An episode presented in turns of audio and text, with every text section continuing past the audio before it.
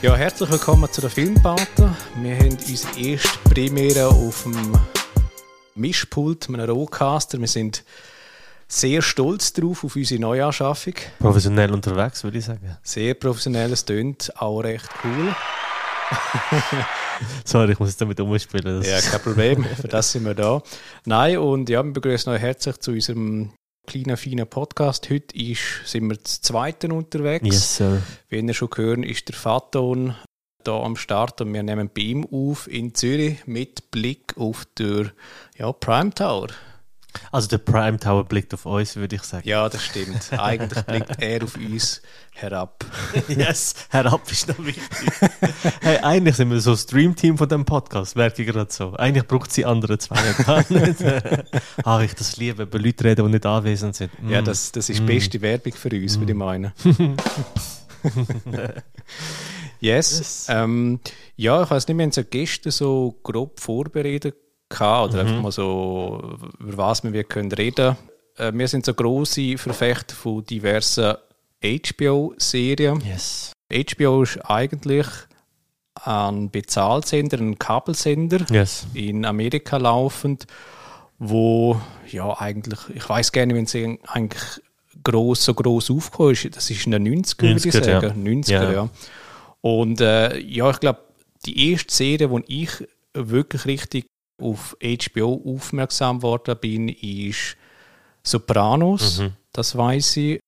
Und das ist ja, glaube ich, Ende 90er ist das auf den Markt gekommen. 99. 99. Ich glaube, 97 haben Aufnahmen angefangen, 98 so und dann 99 ist die erste Staffel rausgekommen. Ja, ja. Und HBO ist halt dort schon bekannt gewesen, dass sie, äh, also in, in der Film- und äh, Filmszene in, in vor allem New York, glaube ich, weil die haben das Büro damals in New York, aber wo sie heute sind, hat es einfach geheißen, wenn du eine richtig crazy, abgefuckte Idee hast, wo keiner will, äh, dann geh zu HBO. Und HBO ist bekannt für eben so, sie wollen wie so Sachen machen, wo sich andere Sender nicht getrauen. Eigentlich so ein bisschen die Rebellen in, in der Filmindustrie etwas machen, wo andere sich nicht getrauen, genau.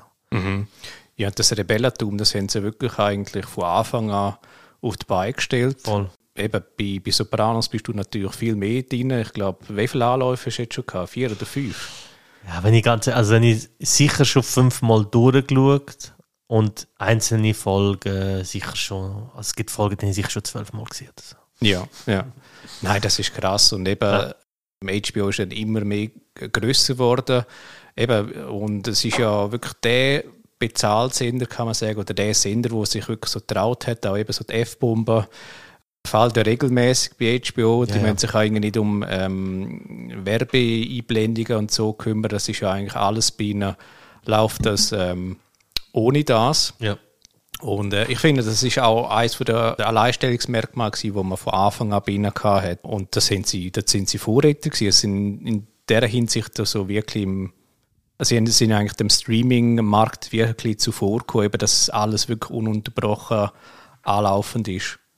Absolut. Sie, eben, sie, haben, äh, sie haben sich wie bewusst auch äh, entschieden, Sachen zu machen, die andere nicht machen. Und das, macht, das finde ich immer sympathisch. Gerade in den 90er Jahren, wo, äh, wo halt auch Unterhaltung sehr, oft sehr flach war, ähm, wo es darum ist, dass es einfache, ja, so einfache Unterhaltung ist, hat sich der HBO schon äh, haben sie schon wollen eher so rebellisch sein? Ich weiß gar nicht, wo ist eigentlich Lost gelaufen? Ist, ist das auch HBO gewesen? Nein. Oder ist AMC gewesen? Jetzt bin ich gar nicht sicher. Ähm, Lost ist glaube ich AMC gewesen. Ja. Ähm, hätten sich aber wahrscheinlich sehr gewünscht, dass dort auch Lost läuft. Mich denkt, die hat auch sehr gut dazu gepasst. Ich weiß auch ja. nicht, hat Lost sich zurückgenommen in der Sprache oder ist glaube ich auch zum Teil explizit worden und so? Das weiß ich gar nicht. Das ist eine gute Frage. Also man sagt ja, also man sagt ja sowieso, vielleicht ist es noch wichtig, dass HBO mit Sopranos ja auch alle Serien und The Wire, muss man vielleicht auch noch dazu erwähnen, ja, The Wire stimmt. ist mindestens so wichtig, finde ich. Ähm, es gibt äh, den berühmten Satz, wenn du The, The Wire gesehen hast, kannst du dir keine andere Krimiserie mehr anschauen und es ist fast so. Also so authentisch, ambivalent wie The Wire als Krimiserie jetzt nicht gegeben. Und man sagt so ein bisschen, äh, seit The Wire und Sopranos haben natürlich auch alle anderen Sender gemerkt, hey, das kommt gut an, das wirkt authentisch, die Leute wollen das, wollen das roughen, wollen das realen und äh, haben das natürlich auch nachher über andere bekommen, oder? Ich meine, nachher haben andere Anbieter wie AMC, ähm, NBC und so auch angefangen, Serien zu pushen, wo, wo schon explizit sind, also wo explizit geflucht wurde, ist auch wo einfach so geredet wurde, ist, man halt einfach auch redet. Gerade Amis haben ja sehr viele Wörter, das ist immer so ein bisschen abstrakt. Ich kenne das so ein bisschen äh, aus dem Kosovo, so privat flucht jeder über alles, also das, ist, das gehört wie zum guten Ton, dass man so ein bisschen flucht, aber im Fernsehen darf ja nicht ein Wort äh, fluchen drin sein, sonst ist es gerade so, oh mein Gott, was, was macht der? Oder das ist immer so ein bisschen die... Äh, das ist, ich finde das immer einfach ein bisschen, auch ein bisschen komisch. Oder das ist so wie gestellt. Und das hat ähm, HBO sicher einen grossen Beitrag dazu geleistet. Mhm. Ja, und HBO hat auch wie einen Beitrag dazu geleistet, ich würde mal sagen, epische Geschichten abzubilden. Unbedingt, ja. Ähm, also eben, ich habe jetzt nochmal kurz durchgescrollt, was eben sie alles abbildet haben. Eben natürlich bei Sopranos sind sie eigentlich Mafia-Genre, sind sie eigentlich hat es epische Züge angenommen, sind eigentlich das weitergeführt, was eben der Pater dort ähm, wegbereitend eigentlich mhm. aufgeleistet hat, ähm, eben so ein Mafia-Epos. Sind sie dann auch weitergezogen mit Boardwalk Empire und yes. anderen Serien, die auf äh, HBO gelaufen sind. Ich muss aber sagen, Boardwalk Empire bin ich nie reingekommen. Ach schon, schade. Ja, äh, irgendwie schade, weil der, der Steve Buscemi wäre eigentlich schon ein Charaktertyp gewesen und eigentlich ein Charakterdarsteller, muss man sagen, wo eigentlich das eigentlich auch gut getragen hat, aber ich irgendwie, weiß auch nicht, vielleicht ist es irgendwie die falsche Stimmung gewesen, bin ich irgendwie nicht so reingekommen. Mm. Und ja, nachher hat es eine weitere Serie gegeben, was haben sie denn eigentlich noch, noch gebracht in den Nullerjahren? Also ich habe noch gesehen, sie Deadwood haben sie auch gebracht. Ja, genau, Das Deadwood. ist irgendwie auch recht eingeschlagen. Das ist ja mehr so ein Western ja. aus dem Western-Genre. Absolut, ja. Hat aber auch eigentlich auch Bestnoten abgeräumt, Bestwertungen. Ja. Wo ich dann auch bisschen stärker in Berührung gekommen bin, aber es ist erst später, das ist ja bei den Leftovers, da mhm. bist ja du vielleicht schon ein bisschen weiter unterdessen. Mhm, ja. Cool. Und eben dort habe ich es dann auch abgeführt und natürlich, wo es dann wie für ganz Globus wie präsent worden ist, hey, da ist HBO auf dem Platz, das ist natürlich bei Game of Thrones der Fall gewesen. Absolut. Ja, aber wenn wir eben das Stichwort schon von den Leftovers gebracht haben, wie weit bist du dort?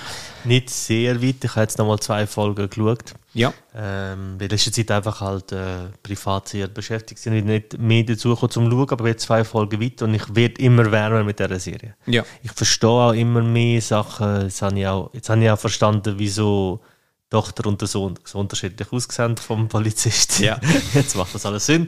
Ähm, ja, also es, es, es wird immer, immer wärmer. Ich muss sagen, es ist nicht Liebe auf den ersten Blick. Die erste Folge habe ich super gefunden, die dritte habe ich super gefunden. Dazwischen habe ich noch müssen warm werden, auch mit dem Hauptdarsteller, muss ich sagen. Ähm, ah, das erstaunt mich jetzt gerade ein bisschen. Ja, ich finde ihn gut. Ich finde ihn gut, aber ich finde ihn auch manchmal ein bisschen ich kann das nicht mal ein bisschen zu, erklären. Zu glatt, oder was? Ja, seine Frisur ist mir zu geleckt und er ist mir auch ein bisschen, wie soll ich das erklären?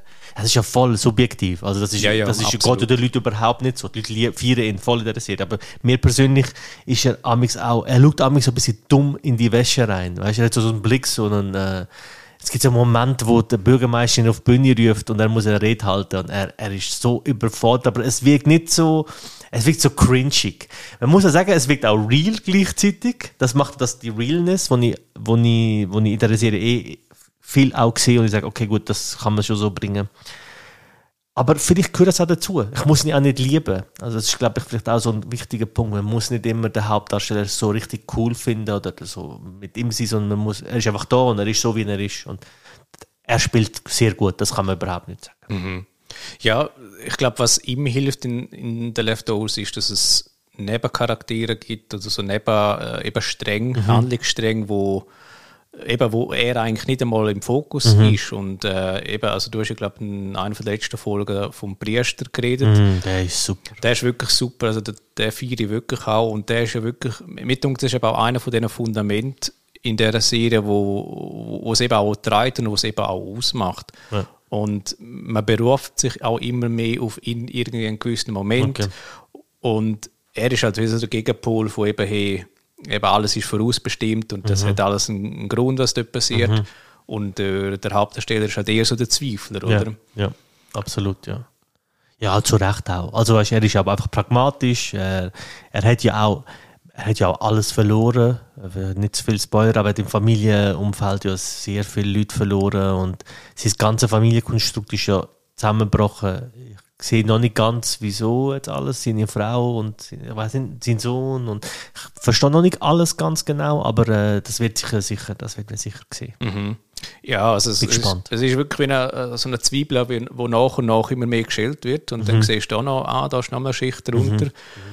Ja, also ich kann dir jetzt schon sagen, es geht in die Richtung weiter. Geil, geil. Aber es ist ja typisch für HBO. Ich meine, so eine Idee würde ich normalerweise nicht einfach irgendwo pitchen können und die nehmen das an. Ich meine, das ist, das ist, das ist genau das, was ich geil finde. Ich glaube, der David Chase, der Erfinder von Sopranos, hat gesagt, in den 90er Jahren sind ja Casino, Goodfellas, so die, die Kassenschlager gewesen, die Filme, die Mafia-Filme eigentlich, also die Filme überhaupt in den 90er, aber so die Mafia-Genre wieder nach der Pate, wo lang ruhig war, so wirklich wieder auf die Karte gebracht hat, ist, äh, hat er wie so gewusst, wenn ich jetzt zu HBO gehe und sage, ich mache eine Mafia-Serie, dass sie das nicht werden einfach annehmen. Weil, was willst du jetzt noch besser machen, als Martin Scorsese schon gemacht hat? Und er hat dann die Idee gehabt, er ist gegangen zu HBO und hat gesagt, hey, ich zeige euch äh, es geht um einen Typ, der, der ist im mittleren Alter, so um die 40 und äh, er hat äh, Depressionen und Panikattacken und er geht zu einer Psychiaterin und sucht sich Hilfe und hat HBO gesagt, oh, okay und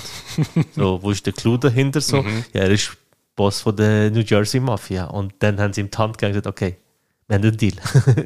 du kriegst das Geld. Yes, sir. Und das ist so, das erklärt ziemlich geil, wie so, du, es gibt sogar, glaube ich, ich muss gerade überlegen, bei irgendeiner Serie, also das ist jetzt wieder halb so gefährliches Halbwissen, aber es gibt irgendeine Serie, wo, es darum geht, dass, man zu, dass sie zu HBO gehen, eine Idee pitchen und sie erfinden Sachen und machen absichtlich so kurioser und äh, anders, damit HBO das annimmt. Weil mit so einer 0815 Idee, so dass quasi kannst du bei HBO nicht punkten. Du musst Gewalt, Sex, mhm. äh, musst du drin haben, sonst hast du wie keine Chance.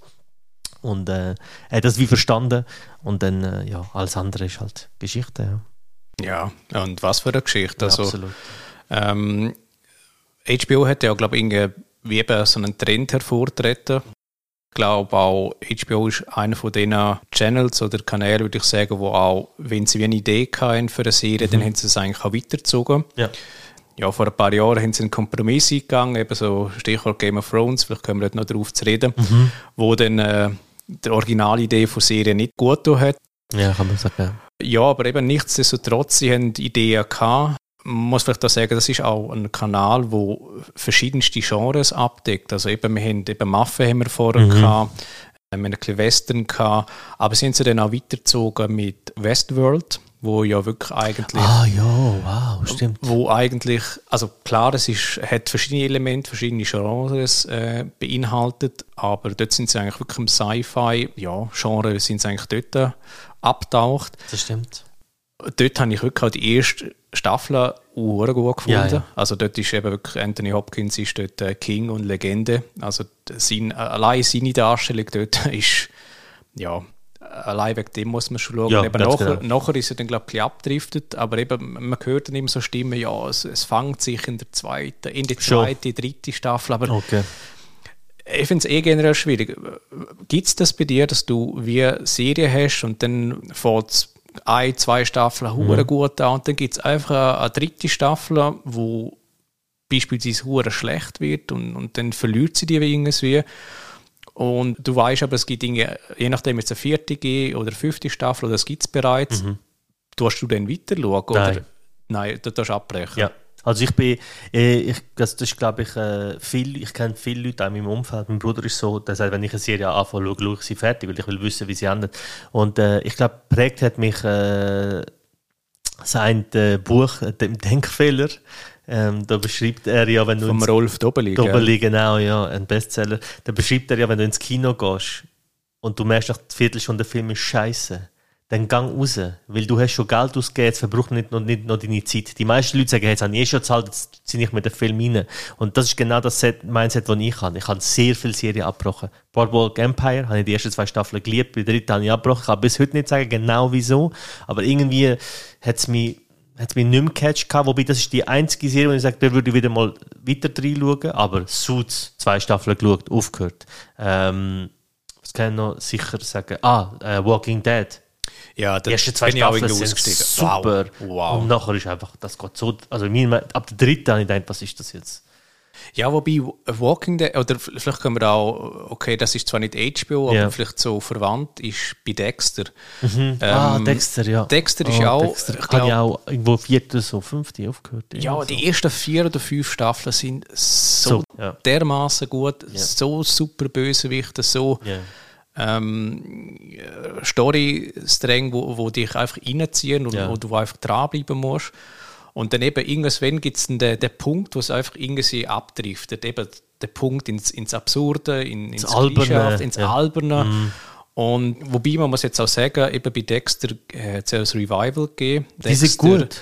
Ja, also es sind glaube bis jetzt zwei Episoden draussen. Ah, okay. Und es wird auch nicht mehr unter dem alten Namen okay. geführt. Das heißt Dexter New Blood ist, glaube wirklich frisch ah, rausgekommen. Okay.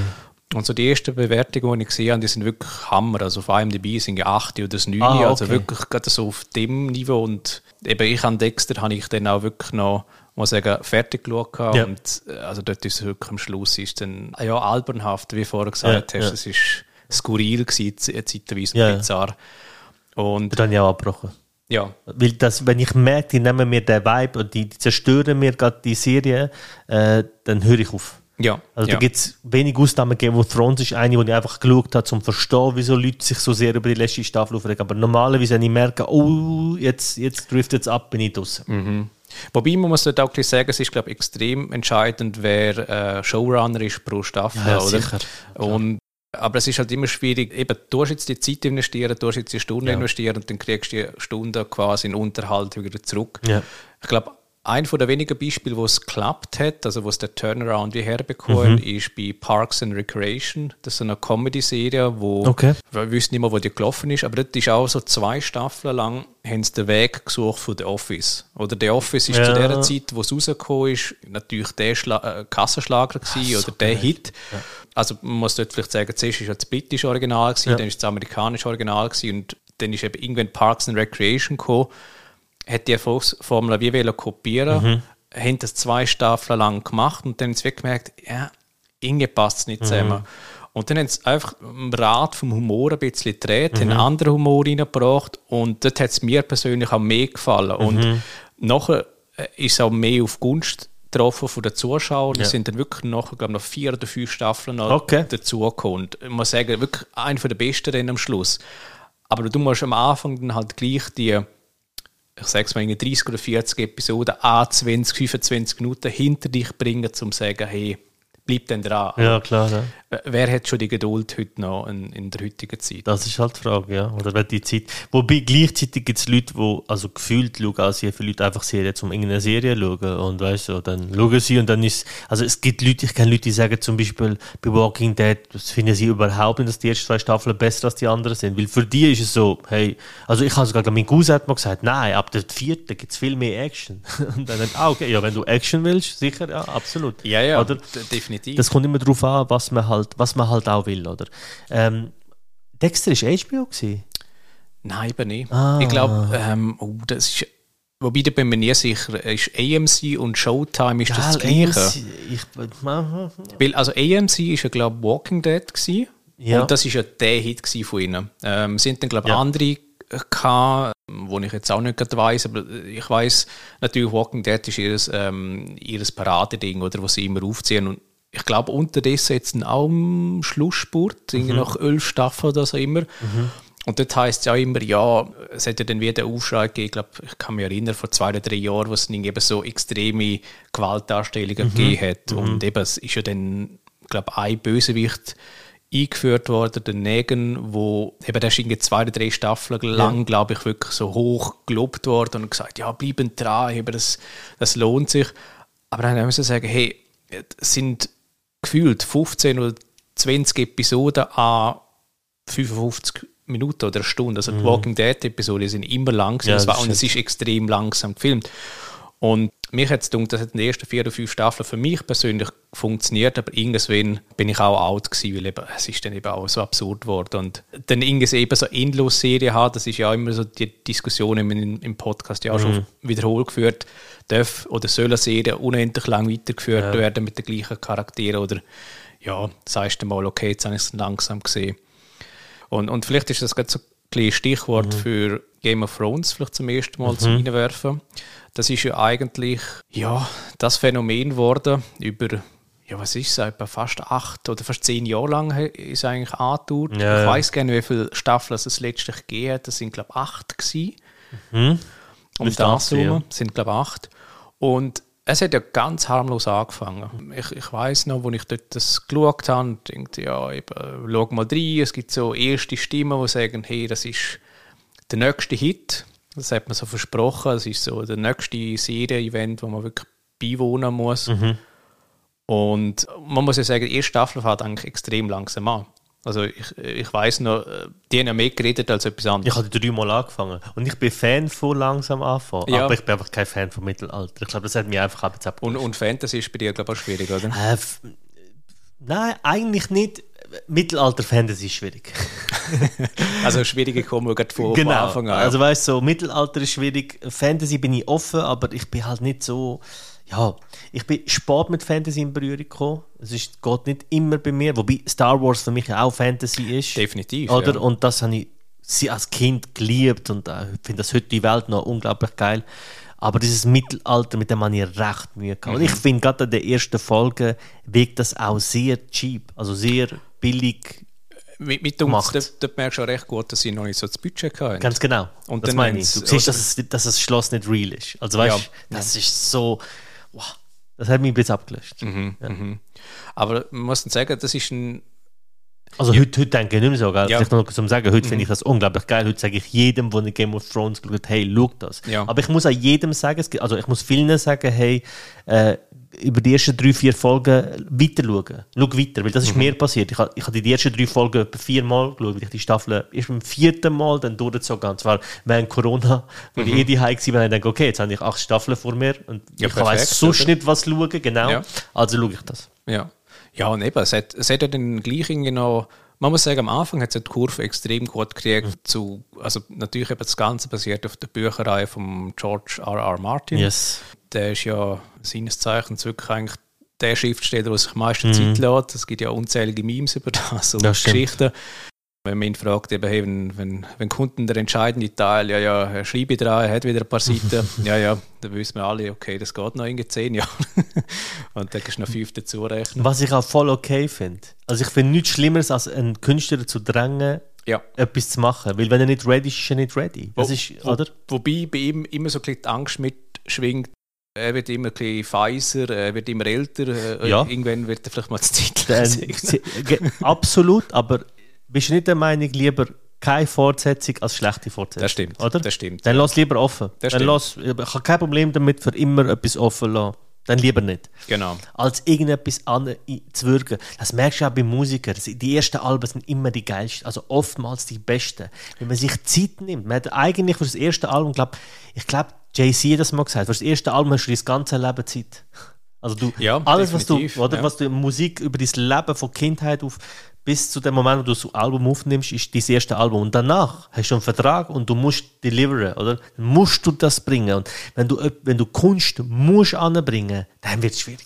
Ja, und es ist auch schwierig, weil natürlich die Leute, die zuerst mal auf deine äh, Kunstwerke mm. oder auf deine Kunst aufmerksam worden sind mm. oder mhm. aufmerksam werden, die erwarten ja der Level immer weiter. Das also, stimmt, du ja. musst ja immer abliefern, oder? Und du, du erhoffst, und, und ich glaube, du als Künstler erhoffst dir ja letztlich das gleiche Niveau zu erreichen. Und vielleicht weißt du es insgeheim, hey, das, das schaffe ich nicht mehr, oder? Ja, sicher. Vor allem schaffst du nicht neu zu sein. Du kannst auch, du kannst auch nicht mehr das Gefühl Leute geben, wo du ihnen beim ersten Mal oder bei etwas Neuem gegeben hast. Das ist halt auch, das ist halt einfach, einfach auch sehr schwierig. Also es gibt Künstler, die werden bei mir nie die gleichen Gefühle mehr auslösen, egal wie musikalisch gut ihre neuen Alben werden, wie beim ersten Mal, wo ich zum ersten Mal die Stimme gehört habe.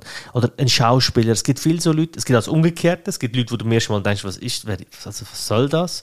Ich kann mich erinnern, sein Kanye West Albums, Heartbreaks und 808, ich habe das gehört das erste Mal und der singt dort drauf und dann kommen so elektronische Audio-Tune-Stimmen, ich denke, was macht mhm. der, oder? Und ja. heute finde ich das einer der besten Alben all time. Also das kann sich auch natürlich entwickeln. Ja. Das kann natürlich auch passieren. Mhm. Ja, vielleicht können wir das Stichwort von Nostalgie bringen, mhm. oder?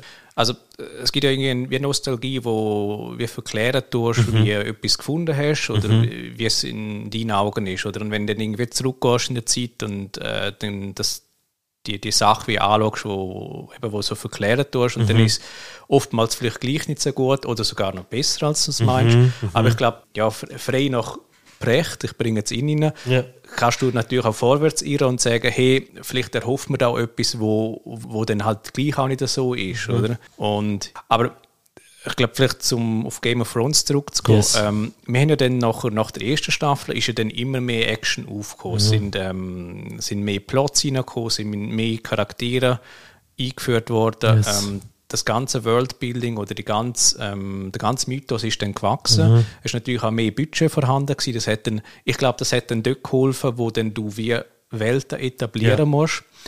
Ich glaube, das ist sicher ein großer Teil, dass du in solchen Moment brauchst du wie Ressourcen oder die Ressourcen, die du hast, musst du gezielt einsetzen. Mhm. Mich hat es dort hat Game of Thrones recht gut hergekriegt mhm. und das ist auch schon mehrfach thematisiert worden. Natürlich hat es dir geholfen, dass du eine coole Story-Basis hast. Ja.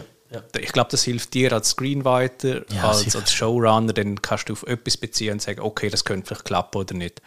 Die Formel geht aber nur so lange gut, bis das Material halt ausläuft. Mhm. und das merken wir dann spätestens, ich würde mal sagen, ah, schwierig zu sagen, sechste, siebte Staffel, vielleicht vorher schon ein bisschen, wo es dann einfach so das Ganze, die Fassade ist ein bisschen bröckeln gewesen, oder mhm. hat angefangen zu bröckeln und mhm. ähm, dann sind so erste Sachen wie aufgekommen, also Moment mal, das macht doch gar nicht so viel Sinn, mm. oder der Charakter, der, der tut sich jetzt komisch verhalten, nicht mehr nachvollziehbar innerhalb der Welt.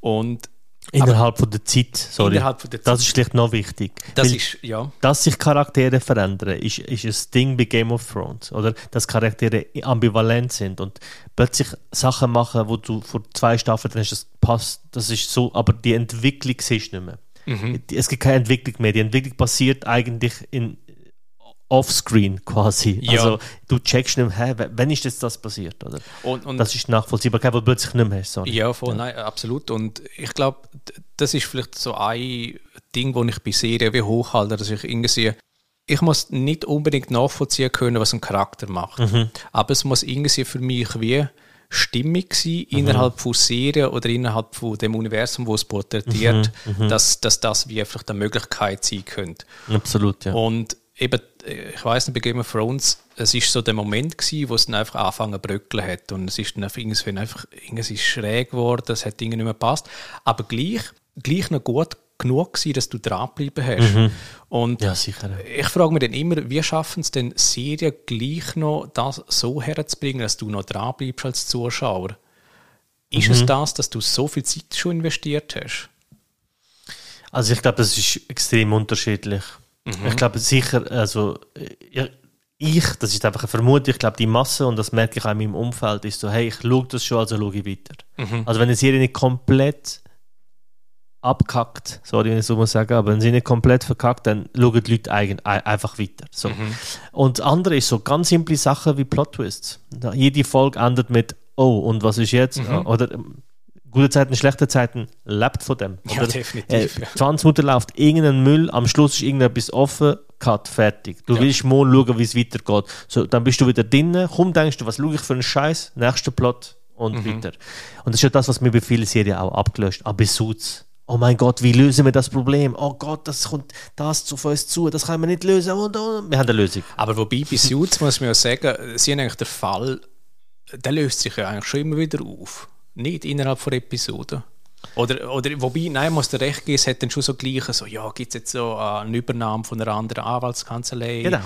Das hat schon die, die es löst einen Fall, aber dann ist was anderes offen. Oh, äh, äh, wir haben den Fall gelöst, voll geil, aber wir haben, ein, wir haben eine Nachricht bekommen vom FBI, die wollen deine Lizenz prüfen. Oh nein, wir wissen, du bist kein Anwalt, fertig, Folge. Ja. So, und darum habe ich auch irgendwann mal nach drei Staffeln gesagt, okay, nein. Mhm. So, ich glaube, ähm, wie heißt es? Black, äh, Black- Blacklist. Blacklist, ja. Blacklist ist eine Serie, die mir sehr viel empfehlen. Weil sehr viele Leute sagen, die musst du schauen. Und dort habe ich das Problem, zum Beispiel, dass ich, ich habe zwei, drei Folgen geschaut, die lebt auch extrem viel von Spannung und extrem viel davon, wie ein Typ eigentlich alles klärt, wie er das löst, wie er Problem löst, wie er, also eigentlich ein Superheld ein bisschen. Und ich glaube, das funktioniert immer gut, wenn du jemanden hast, einen Charakter, wo so ist, wie du gern wärst. Ich glaube, es funktioniert immer gut. Ja. Das ist ja der, vielleicht noch um wieder zurück zu HBO und Sopranos zu kommen, das ist genau der Unterschied bei Sopranos und bei Game of Thrones. Was die schaffen, ist, dass du nicht willst sein wie der Chara- Charakter. Du willst nicht sein wie Tony Soprano. Du findest ihn cool, du findest ihn irgendwie sympathisch, aber irgendwie auch mega sick und crazy und du, du, du, hast, du kannst nachvollziehen, wieso er so ist. Du verstehst aus welchem Familienkreis Ja. und aus welchem Verhältnis er kommt, aber trotzdem willst du nicht so werden wie er. Im Gegenteil, du, wenn du so einen auf der Straße siehst, würdest du der Polizei anrufen und sagen, hey, der, der, der hat aber erschossen. So. Ja, ja, voll. Und ich glaube, bei vielen Serien lebt er davon, dass man die Leute, wieso, man feiert die ab. Man Mhm. will, dass die, bei der Suits es darum, dass die zwei das schaffen. Und dass die, die Guten sind, Mhm. so ganz simple Shit, gut und böse, oder? Und das ist, das macht genau das Gegenteil von Serien, die mir gefallen, The Wire, Sopranos, Game of Thrones, ist weit weg von gut und böse. Alle sind ambivalent, jeder hat seine guten und schlechten Seiten. Und ich glaube, letztlich, dass wir auch an Serie dranbleibst, ist ähm, entscheidend, ob die Rolle, die du da siehst, oder die Schauspielleistungen, ob dich das emotional trifft oder Absolut. mitnimmt. Oder? Ja, ja, sicher. Und, und darum, ich glaube, das ist ein guter Punkt, den du angesprochen hast. Du musst nicht mit allem einverstanden sein, aber du, es muss dich wie packen, Genau. sagen, hey, okay, scheiße, er ist in einer Zwickmühle. Und, und ich will wissen, wenn er aus dieser Zwickmühle rauskommt, aber er, ich muss das nicht gut heißen, was er quasi abliefert. Das ist wirklich eine der Stärken, wo, wo glaube ich, wirklich HBO abliefert. Ich möchte mich auch noch erinnern an äh, True Blood. Kennst du das? Ich habe von dem gelesen und ist mir auch empfohlen worden, aber geschaut habe ich es nicht. Ja. Der True Blood ist eigentlich so, ich glaube, die, ich würde mal behaupten, eine von der ersten so Vampir-Sendungen, oder muss man es so sagen, Sendungen, wo Vampir vorkommen und sonst auch so ein bisschen mystische Gestalten oder so Mhm. Fabelwesen. Und das Ganze natürlich verpackt in einem ultraharten HBO-Kleid. Also Ja. sprich eben, äh, es gibt Sex, es gibt Gewalt, es Ja. gibt sonst Sachen, wo, wo halt so HBO-typisch sind, würde ich mal behaupten. Mhm. Und ich bin auch zu dieser Serie gekommen, recht unverhofft. Also ich muss auch sagen, also generell zu HBO-Serien kommt man recht unverhofft. Man liest ab und zu, hey, da könnte das nächste große Ding sein. Vielleicht können wir dann da auch noch auf eine Serie am Horizont, wo, wo uns beiden sehr gefällt. Yes. Bei, bei True Blood weiss ich, dort bin ich auch irgendwie per Zufall mehr dazu gekommen. Ich muss auch vielleicht sagen, es basiert auf so einer Bücherreihe, wo meines Wissens auch recht harmlos daherkommt. Also wenn man die jetzt lesen würde, dann ist das eigentlich also eher so Jugendbücher. Und dann habe ich die Serie angefangen zu schauen und dann, dann fährt die einfach von Anfang an Gas geben. Ja, und es, es führt Charaktere ein, es führt so äh, es hintet an, an, an eine grosse Geschichte, an eine, an eine grosse Biografie von den einzelnen Charakteren, die du siehst. Und du hast einfach das bündelt mit geiler Schauspieldarstellung und geiler Schauspiel, Ja. die das verkörpert tun. Ja. Und die einfach die Rolle ohne tun. Ich glaube, das ist ja auch so ein bisschen HBO-typisch, dass du wirklich Leute hast, die sich im Schauspiel verpflichtet haben oder der Rolle. Und bei True Blood habe ich auch das Gefühl gehabt, hey, das ist wirklich geil. Es ist irgendwie typisch so Louisiana, so Ja. im, im Süden von USA, mit dem natürlich Dialekt, mit der Stimmung, mit allem drum und dran. Und dann kommt da wirklich so eine, so eine Serie auf den Markt, so eine Vampir-Serie, wo halt, man muss glaube sagen, das war vor Twilight und so, wo, wo das einfach wie Bodyguard tut und wirklich so eine, ein, ein Vampir, ein harter Vampir-Genre-Ding etabliert. Und ich muss sagen, das ist ja wirklich, ja, vier, fünf Staffeln ist das wirklich sensationell Ah, gut gewesen. Es, ist, hat, Okay. es hat wirklich delivered. Und ich, ich weiß noch, ich dann wirklich noch einzelne Momente und äh, so Episoden wirklich dort hochhalten, wo Okay. wirklich so geile Storylines, so geile Bösewicht. Auch wirklich geil verkörpert okay. war. Aber auch dort hat es einen Moment gegeben, wo es abdriftet. Ja. Also klar, hat das Ursprungsmaterial hat viel hergegeben, es hat dort etliche Bücher gegeben. Mhm. Und mich denkt, es ist dann eine Serie, die dann wieder Mut nicht hat, wie zum sagen, hey, wenn wir jetzt das verfilmen tun, was so in den Büchern vorkommt, dann könnte es cringy werden und es mhm. könnte komisch daherkommen. Mhm. Und dann führen sie das ein, es gibt so ein Element, das sie einführen und das, das zerstört es für mich. Hat es für mich recht zerstört. Okay. Und dann hast du irgendwie gemerkt, also für mich persönlich, so die Schauspieler sind irgendwie unmotiviert worden und sind eigentlich nur noch quasi das Geld abholen. Ja, ja. ja, aber eben Auftag hammergeil gewesen und dann okay. wirklich so ein bisschen ähm, ja, halt ausgelaufen. Aber äh, vielleicht können wir gerade auf die Serie sprechen, mhm. die ich eben so gehintet habe. Ja, das ist Succession. Mhm. Ich weiß noch, die habe ich auch per Zufall gesehen, halt wie man so ein Newsportal liest, hey, das ist die nächste HBO-Serie. Und es ja. geht um gegen vorne die äh, völlig eigentlich banale Geschichte um ein Medienimperium oder so eine, eine Familiendynastie, kann man wie sagen, wo so eine, ähm, das Medienunternehmen gehört. Eben, es ist so ein wirklich ein, ein, ein sehr künstlerischer Wink gegenüber der, der Murdoch-Familie oder Rupert Murdoch, wo Absolut. natürlich eben da viel Macht hat oder immer noch hat. hat ja. Und ja, HBO hat einfach gesagt, hey, das können wir als Idee nehmen, um das wir verkörpern. Wie, wie können wir wie so, wie, wie, können wir da wirklich etwas abbilden, etwas künstlerisch inszenieren und äh, auf die Leinwand bringen. Und das mhm. haben sie wirklich gemacht. Und ich muss sagen, sind das dann wirklich, sind dort die Genre weitergeführt oder weitergebracht in, in Sachen Dialog. Mhm. Ähm, wir haben das ja auch schon ein paar Mal jetzt gehabt von Succession. Und also ich muss jetzt sagen, ich bin jetzt auch aktuell bei der dritten Staffel erreicht und auch nicht Spoiler, weil der Faton schaut, ich glaube, auch noch. noch ja. Und sie führen das einfach weiter. Sie haben einfach, ich weiß nicht, es gibt glaube ab und zu den Moment bei Serien, wo, wo einfach eine Formel entdeckt wird. Mhm. Und ich weiß nicht, bei, bei, Game of Thrones ist es vielleicht so ein bisschen das, die krassen Twists, die, die krassen Schockmomente. Mhm. Es hat natürlich Serien gegeben, die das vorher natürlich schon irgendwie auf beigebracht haben, aber Game of Thrones hat es wie von ein neues Level gebracht, also wirklich so auf genau. ein globales Level. Genau. Und natürlich kann man dann auch sagen, da hat Social Media geholfen, da hat alles drumherum gestimmt und so. Aber ja, eben die Formel. Was meinst du, Vater? Was, was könnte so eine Formel sein? Oder wie kommt man auf so eine Formel, wo, ja, wo einfach irgendwie denn das ausmacht, dass man wie einen Schritt weitergeht im Genre?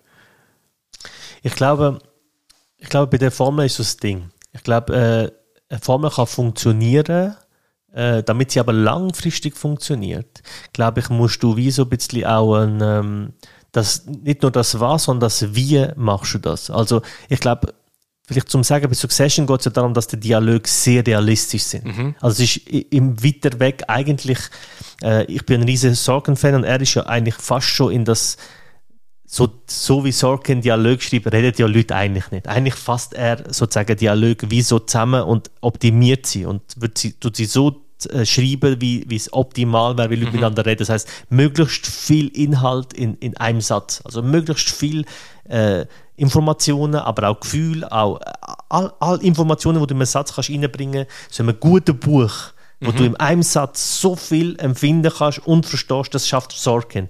Das ist ja bei Succession wie eigentlich anders. Die gehen mhm. wie eigentlich einen Step zurück und sagen, okay, es gibt Sätze, es gibt Momente, wo wenig aussagen oder wo einfach nur dazu da sind, um äh, halt realistische Dialoge darzustellen. Und das kann auch in die Hose gehen. Und mhm. das finde ich die große Kunst von Succession. Das könnte auch so billig ja, wirken. Definitiv. Oder? Und ich, ich kenne auch den Kollegen, der die Serie nicht weiter schauen weil ihm ist das mhm. zu viel gewesen. Also mhm. er ist mit dem nicht, er hat das als Klamauk empfunden. Ja. Das liegt daran, dass er halt oft so, er liebt halt so poetische Shit. Oder ja. er liebt genau das Gegenteil. Er liebt, dass jeder Satz, wo gesagt wird, eigentlich so messerscharf Genau, oder ja. dass es Quotes eigentlich rausgehauen werden. Und das ist ja dort überhaupt nicht. Teilweise schon, teilweise Absolut, ja sensationell. Oder, mit zwei, oder allein mit einem Blick oder allein mit einem Wort wird dort zum Teil etwas fest gesetzt das ist sensationell. Äh, das kann ich gerade sagen. Ja. Es ist, Succession ist denke einer der wenigen Serien, die es schafft, auch mit dem nicht gesprochenen Wort Absolut, zu kommunizieren. Ja, ja. Und eben, ich habe gerade, äh, als ich hierher gereist bin, Succession weitergeschaut mhm. und habe mir für mich sagen oder feststellen, hey, das ist wie Schach auf so viele Dimensionen. Das ist mhm. Schach auf äh, Ebene von Gestik, von Mimik, wie etwas gesagt wird, aber wie es auch angedeutet wird oder ja. eben wie etwas auch nicht gesagt wird ja. oder wie es auch timed wird und so. Mhm, mhm. ähm, ich glaube, vielleicht müssen wir den Begriff irgendwie wirklich so ein bisschen einführen, das mhm. Timing irgendwie. Also yeah. du, du, musst ja auch das Timing herbekommen als, als, als Showrunner oder als jemand, der Serien ähm, entwirft vielleicht auch den Zeitgeist ein bisschen zu fühlen und umzusetzen. Und ich, mhm. mich denke, Succession hat das wie oft beigestellt, irgendwie der Zeitgeist von alles ist unsicher, jeder redet ein bisschen etwas, aber niemand sagt wirklich die mhm, Wahrheit oder es ist mhm, immer ein bisschen. Mhm, mhm, absolut. Es ist so gesteuert, dass es deinem persönlichen Motiv oder deinen persönlichen Befindlichkeiten hilft. Absolut, ja. Und vielleicht ist das wie die grosse Kunst, dass das wie herbringst, dass so viel justieren. Absolut. Ich finde auch, das ist dort finde ich die Nähe zu Sopranos extrem. Mhm. Also das ist für mich bei Sopranos hat mich sehr an Sopranos extrem, erinnert. oder? Ja. Und das ist das, wieso es mir auch so sehr gefällt, weil Sopranos hat auch sehr viele Momente.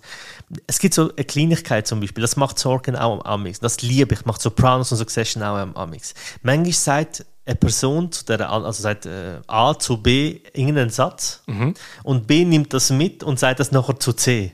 Ja. Als ob es sein Satz wäre. Und das machen wir ja auch alle. Ja. Weißt? Das passiert, das ist ja ganz normal. Das ist so menschlich. Ja. Und das, das ist etwas so geiles, so ein geiles Element, das verpassen viele auch. Mhm. Ich habe mit einem Kollegen letztens übrigens gesagt, hast du das gemerkt? Ich gesagt, nein, ist mir gar nicht aufgefallen. Und das sind so Sachen, wo man nicht müsste machen, mhm. aber die macht man bewusst, um genau das Realistische mhm. zu zeigen. Weil wir Menschen sind ja auch alle so. Alles, was ich weiß oder was du weißt, haben wir ja auch von irgendwelchen Büchern, ja. von irgendwelchen Leuten. Also das heißt, wir haben uns also auch angeeignet. Und es gibt ja Sachen, Wörter, ähm, oder Einstellungen oder Sachen, die ich von dir habe, wo du mir sagst, hey, das ist so und so, wenn ich jemandem von einer Serie erzähle, dann benutze ich deine Worte, mhm. weil das ja perfekt beschreibt und das macht Succession auch an mich so geil mhm. und das macht, finde ich, genau das aus und wie du gesagt hast, dass, dass du merkst, dass es der Zeitgeist auch trifft, dass Heute hast du ja fast nicht mehr Leute, die, also du hast keine ruhigen Leute mehr fast. Mhm. Also Leute reden sehr gern, kommunizieren sehr gern, was ich auch super finde.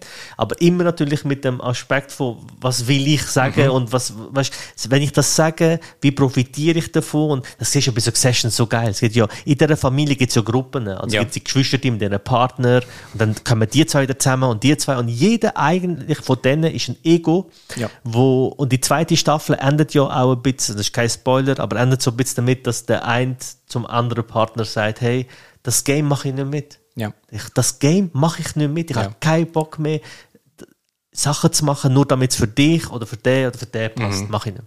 Aber es ist, glaube ich, also es zeigt die Serie auch sehr gut. Es ist dann extrem schwierig, wenn du, glaube so tief drin bist, mhm. zum erkennen, dass du Teil von dem Spiel mhm. bist und dass du dich auch wieder rausnehmen kannst ja, sicher, Spiel. Sicher, ja. Und ich glaube, was wirklich bei der Serie auch sehr stark ist, eben das, das Beispiel, das du vorher gebracht hast, von A sei zu B und geht dann zu C. Ja, genau. Ja. Von jedem Transfer von A zu B und von B zu C mhm. ist ja immer eine gewisse Form von Interpretation. Mhm. Mhm. Und eben so Sender, Empfänger, ähm, mhm. was willst du quasi mhm. mitteilen? Mhm. Und mich denkt, was diese Serie auch wirklich so stark macht, ist, du als Zuschauer darfst auch extrem viel interpretieren, genau wie die Leute, die in dieser Rolle dort drin sind. Sehr guter Punkt, ja. Und, ja. und du tust eben du tust selektiv interpretieren. Du, mhm. du tust nicht das gesamte Bild nehmen und dann tust du ja. wieder daraus Schluss ziehen. Weil du, du gehst so voreingenommen, gehst dort rein mhm. und dann sagst, ja, das ist eh einer, das ist ein Alter, der ist eh crazy oder der hat eh so die Stereotypen-Ding. Und dann tut ja. dich der Charakter dann gleich überraschen. Genau. Und ich glaube, das haben die Figuren der Serie permanent und ja. das ist ja auch wieder zum vielleicht Bruchschlag zu Sopranos das ist ja auch beim James Gandolfini in seinem Schauspiel, hat das ja auch so perfekt hergebracht von du meinst, er steht für das und dann überrascht er dich gleich irgendwie. Oder er macht gleich einen Rückzieher in gewissen Moment, wo du jetzt denkst, ja, da geht er jetzt voll auf Angriff. Voll. Oder ändert seine Meinung. Oder ändert seine Was Meinung. wir auch ständig machen. Ja. Also weißt, wenn du ein Mensch bist, wo mit sag mal, wo eine, eine gewisse Grundintelligenz hat, dann änderst du deine Meinung. Also mhm. wenn ich gleich würde denken wie mit 15 oder mit 20, heute mit 30, dann, dann, dann würde etwas nicht stimmen, oder? Und dass sich Erfahrungen oder eben, das kennt, glaube jeder mal von uns, dass du in etwas so sicher bist, mhm dass es so ist. Und dann kommt ein Input von außen und du denkst, fuck, das habe ich so noch nie überlegt. Ja, und ja. das ändert dein, dein mhm. Denken über etwas, oder? Und das passiert bei Sopranos oder bei Succession, ja. Mhm. Immer wieder. Und, und eben im Real Life passiert das ja auch. Und das einzufangen, weil, das ist ja die Frage, Serien sind ja oft, man taucht in eine Welt ein mhm. und dort herrschen die Regeln. Das mhm. haben wir ja vorhin gesagt, du gesagt hast, solange es in dieser Welt stimmig ist, kann alles passieren. Mhm. Succession und Sopranos gehen wie die andere Richtung und zeigen uns eigentlich, wie unsere Welt funktioniert und wie sie bei uns mhm. ist, was wir eigentlich nicht bewusst wahrnehmen. Ja. Es zeigt uns eher einen Spiegel, als es uns in eine andere Welt taucht. Und ich bin halt deshalb auch nicht der größte Fantasy-Fan, ich will nicht in eine neue Welt eintauchen, ich will, dass du meine Welt mhm. mir erklärst. Das finde ich unglaublich geil. Ja, voll. Das macht und Succession sensationell. Es macht super und ich glaube, vielleicht zum den, den grössten Punkt zu machen, was mhm. HBO wirklich hammermäßig herkommt mhm. Äh, oder herbekommt und vielleicht ist das eben wieder Teil von Erfolgsformen ist, ja. die, die Graustufen abbilden, die halt existieren tun. Eben Six ja. bei Game ja, of Thrones, Six bei Sopranos, Six bei, auch eben bei True Blood in gutem Moment und bei anderen Serien von The HBO. Wire. The Wire. Ist grau einfach so die grauen Bereiche und eben es ist nicht schwarz-weiß denken, es ist einfach ähm, und ich glaube, das macht die Vielschichtigkeit aus. Natürlich hat es noch wie so Serien gegeben, außerhalb von HBO, mhm. würde ich jetzt mal sagen. Mad ähm, Mad Men ist ein Paradebeispiel. Ja. Oder auch ähm, Breaking Bad. Ja, unbedingt. Wo, wo sich dann wirklich ja, ja. am Anfang hat das Gefühl gehabt, okay, der Hauptdarsteller, der Walter White, ist in einer, in einer Zwickmühle, er versucht sich wie zu helfen wissen und der Charakter ist gewachsen über die Staffel. Und, mhm. und das ist wirklich eine von der wenigen Serien, die immer stärker geworden ist, je länger sie gelaufen ist. Ja. Und ja. ich glaube, eben weil halt immer mehr die Grautöne reingekommen sind und ähm, die Ideologie oder die Wunschvorstellung, die der, der Walter White jetzt dort am Anfang hatte, mhm. wo hey, das ist gut oder ich mache es aus guten Gründen. Und ja, ich glaube, so viel Spoiler vorneweg. Eben, am Schluss bewahrheitet sich ja dann für ihn, dass er das nicht aus äh, altruistischen Gründen gemacht hat, aus, aus selbstlosen Gründen, sondern er hat es eigentlich gern gemacht. Ja, sicher. Ja. Und er, er hat wirklich die kriminellen Taten, die er dann begangen hat, hat er dann nicht mehr für seine Familie gemacht, Nein. sondern er hat es nur noch für sich gemacht, weil er die Macht geil gefunden hat und wirklich, dass er mal jemand ist im Leben. Absolut. Genau, dass er auf der, ich meine, er ist ein Chemielehrer in Albuquerque. Ja. Kein Schwanz interessiert sich für ihn. Ja. Und danach ist er, ist er ist er einfach. Und das ist ja genau das Geile daran. Du, du forschst, es geht, glaube ich, vielen Leuten so. Ich hatte die Diskussion letzte mit einem Kollegen über Elon Musk. Er hat gesagt, ja, schau, was aus dem geworden ist, und dem geht es ja nicht. Ich gesagt, ja, aber das, du wirst halt so. Ab einem gewissen Moment, wenn du ein gewisses Level von Größe bist, wenn du gewisse Macht hast, gewisses Geld hast, macht das mit dir, mhm. macht das etwas mit dir. Geld, Macht Positionen verändern ein, positiv oder negativ. Und das, das macht halt einfach mit dir. Und das ist so geil dort gezeigt, ja. oder? Weil in einer anderen Serie, in einer, sorry, minderwertigeren mhm. Serie, dann zieht er das durch und am Schluss ist er mit seiner Familie zusammen irgendwo in Mexiko am Strand und alles ist schön. Und das ja. wäre so nicht real. Das wäre so Nein. einfach, sorry, so ist das einfach nicht. Und das ist, das ist das, das, das, was so eine Serie, was, was eine Serie absolut ausmacht. Weil was HBO bei The Wire macht. Du hast ständig das Gefühl, hey, dieses Zusammenspiel mhm. von Polizei und, und Drogendealer. Und die Frage, oder? Das Klischee sagt einem ja ganz klar, die Drogendealer sind die Bösen, Polizisten sind die Guten. Nein, überhaupt nicht. Weil du siehst in die Welt von beiden rein und merkst, hey, beide haben ihre, haben ihre Probleme. Und der Polizist ist, ein, ist, ein, ist Alkoholiker und betrügt seine Frau. Mhm. Und der Drogendealer äh, gleichzeitig finanziert im Ghetto äh, Thanksgiving und hilft den Leuten. Mhm. Also das ist so ambivalent. Das Glaube, dass ein Polizist gut ist, weil er einfach Polizist ist und ein Drogendealer einfach schlecht ist, mhm. weil er einfach mit Drogen dealt, stimmt einfach nicht, oder? Mhm. Sondern das eine ist, was gesetzlich geht, oder? Mhm. Weil wenn ein Polizist irgendeinen Unschuldigen verprügelt, aber das keiner sieht, dann ist es trotzdem eine Straftat. Aber weil sie ja nicht keiner vom Kleinen bemerkt wurde ist, ja, ja. ist keine. Und mit all dem zu spielen und dann auch zum Teil, es gibt im The Wire Moment, wo der wo die Polizisten und die Dealer miteinander reden und die merken, dass sie gleich sind. Mhm. Dass sie eigentlich die gleichen Persönlichkeiten sind, einfach in einem anderen Job, ja. in einem anderen Umfeld. Und genau so Sachen mit dem zu spielen. Es gibt bei Tony Soprano, bei Sopranos gibt es einen Moment, wo Tony Soprano sich will mit so, mit so Ärzten und so, mit so Establishment in New Jersey will so ein bisschen go, Golf spielen und mit ihnen mhm. abhängen und dann merkt die wollen ihn gar nicht. Ja. Dass er merkt, das sind Geschäftsleute, wie er auch, aber dass sie, er merkt, okay, für sie ist er einfach der Gangster, wo sie kann so Fragen stellen und mhm. er die Rolle wie muss erfüllen und er dann das umdreht und bewusst die Rolle dann spielt und dann sich wieder unwohl fühlt und all das, all die Kleinigkeiten mhm.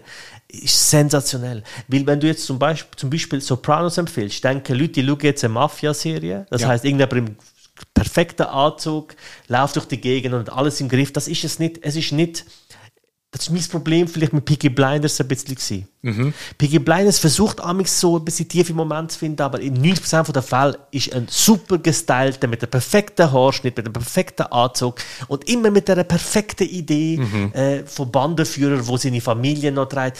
Das ist einfach nicht real. Ja. Das ist einfach nicht real. Ja, so Stichwort Peaky Blinders, mhm. eben... Äh, das ist eigentlich ein gutes Stichwort. Das ist auch eine Serie für mich, wo ich, also ich habe Spass am, am Killian Murphy zuzuschauen, wenn er seine Familie Absolut. quasi führt. Und eben sein Bruder ist dort Hammer, ja. wo so ein bisschen der, der Mann ist, äh, ja, crazy Typ irgendwie spielt. Aber eben so der, der Punkt von das Geleckte oder es geht alles auf und es ist alles so durchdacht, aber weißt du, so nicht nachvollziehbar durchdacht. Ja da, da, merkt man für mich ein bisschen so einen gewissen Moment, dass, dass zum Beispiel jetzt Peaky Blinders keine HBO-Serie ist. Ja. Weil, ja. weil das einfach, das, es, es traut sich dann der Schritt gleich nicht. Und eben, vielleicht müssen wir da auch noch eine weitere Serie ins Spiel bringen, die wir noch gerne genannt haben, nämlich True Detective. Oh, ja, natürlich, ja. Wo, ich glaube, unterdessen auch drei Staffeln hat, drei, ja. hat. Ähm, ich muss sagen, ich habe die erste und die dritte gesehen, weil von der zweiten habe ich nicht so gute mhm. Sachen gehört. Und allein die erste Staffel mit dem Matthew McConaughey, wo, also, wo er so ein abgemachter, kaputt, eine kaputte Persönlichkeit widerspiegelt und, und, und du siehst in seinen Augen, also mich denkt, in einer guten Rolle von Matthew McConaughey siehst in den Augen. Also ja. bei Mal, mal bei Interstellar gesehen es extrem gut ja, ja. oder bei True Detective, da siehst du auch, hey, scheiße. Dallas Spice Club. Dallas Spice Club, das ist einfach im Arsch. Ja. Und er, er, muss mit dem wie umgehen können und du fühlst mit ihm mit, weil du das einfach rausgespüren. Mhm, mhm. Und es zeigt eben so ein bisschen das, das Dreckige, das zeigt wirklich so ein bisschen das hinter dem Vorhang. Und ich glaube, HBO ist wirklich auch einer von diesen Sendern, wo dich eben ein dazu, ja nicht nötig, aber irgendwie herausfordert, mhm deine Weltbilder, die du hast oder mit reinbringst, einfach anders zu sehen. Absolut, ja. ja. ja. Das, das macht mit einem etwas und das ist das, was ich liebe. Also klar, manchmal brauchst du einfach Eskapismus, manchmal schaust du mhm. einfach einen Scheiß, aber ich merke für mich zum Beispiel, dass es immer mehr weggeht. Also Sachen, für mich, oder vielleicht anders gesagt, so Eskapismus habe ich beim Gamen. Mhm. Dann kann ich Mario gamen, dann muss ich nicht überlegen, dann kommt ich jetzt um, oder ich game irgendeinen Shooter, wo ich nicht überlege, was ich mache, dann shoot ich jetzt um. Oder, äh, was kann ich noch sagen, äh, bei Musik habe ich das auch mix. Manchmal lasse ich einfach so Hits oder mhm. einfach so einen Sound, wo einfach nur darum geht, dass es belanglos ist. Aber bei Film und Serien bin ich, bin ich ganz klar, das muss mir etwas geben. Und ich, sie, ich habe mal einem Kollegen gesagt, weil er mich gefragt wie, wie hast du dich in dem und dem Thema befasst? Wie bist du da deeper geworden? Oder wie bist du auf das überhaupt gekommen? Und ich merke immer mehr, dass Serien und Film sehr oft mich auf Themen bringen. Oder dass, dass ich so etwas wie Empathie oder Verständnis für Situationen und für Leute äh, bekommen habe durch so Serien wie Sopranos. Weil so Momente sind und die, die kannst du greifen mit der mhm. Hand. Oder du ja, schaust voll. Leute zu und denkst, wow, das, das ist etwas, wo dir auch als, weil ich habe Sopranos als 19-Jähriger geschaut und meine Vorstellung als 19-Jähriger war, wow, das sind Mafiosis, die machen Geld, das sind mhm. Gangster, sie werden respektiert auf der Straße. Ich habe das voll cool gefunden. Mhm. Und dann schaust du schaust Sopranos und denkst, okay, wow, ich äh, engagiere wieder mehr Zeit in die Schule, weil ich studieren wäre doch gar nicht so schlecht. Und ja, ja, voll. Drogendealer ist doch gar nicht so cool und nicht so plakativ, du kommst in den Knast und es hätte fast geklappt. Nicht so Jordan Belfort, äh, ja, hätte er ein bisschen weniger gemacht, wäre er durchgekommen. So, nein, was es allein, was mit dem Schlaf macht, mit deiner Psyche macht, mit deiner Familie macht. Ich meine, was für einen Einfluss hast du auf, die, hast auf deine Kinder? Das ist mhm. ganz simpel. Auch ja, ja. wenn du nie verwünscht wirst, aber wenn deine Kinder wissen, dass du ein Mafiosi bist und dass du illegal Geld machst. Ich meine, was macht das mit dir? Oder bei Sopranos gibt es so einen Moment, wo er zu der Psychiaterin sagt, meine Frau verwöhnt meine Kinder. Mhm. Und dann du als Zuschauer denkst, so ein Arschloch. Ja. Weil wer verwöhnt die Kinder? Das ist er. Seine Frau ja. ist ständig am Kämpfen mit denen, ihnen Disziplin zu bringen, ihnen eben wegzulösen von dem Reichtum und von dem Materialismus. Und er ist der, der seinen Sohn, ah, du brauchst das Schlagzeug, da, 3000 mhm. Dollar Schlagzeug. ja, das zeigt, so das zeigt, ich glaube, das ist auch eine weitere Stärke von HBO. Mhm. Ähm, es zeigt Variablen. Also du, du hast die Variable Familie, Absolut. du hast die Variable das Geschäft quasi, sein Mafia-Geschäft, ja. du hast die Variable in, du hast die Persönlichkeit rundherum. Ja. Und in Otto Normal Mafia-Serien oder ähm, Krimiserien siehst du einfach die eine Seite. Du siehst einfach gegen vorne rein, geht zum Gut gegen Böse. Aber eben, dass zum Beispiel die Mafiosis eben im Hintergrund eine Familie haben, die müssen ernährt werden, die, wenn es Kinder haben, die müssen erzogen werden, die müssen auf das Family Business quasi vorbereitet werden. Mhm das zeigt den HBO, das zeigt die Variablen. Mhm. Und das ist halt wirklich stark. Und vielleicht, wenn wir eine weitere Serie reinbringen, Tschernobyl. Oh, Tschernobyl. Tschernobyl. Oh. Und, und vielleicht können wir auf diesen Zug quasi auch noch einen weiteren Punkt oder einen weiteren mhm. ähm, Multiplikator ins Rennen reinbringen mit mhm. HBO. Das ist Production Value. Ja, ja. Also, ja.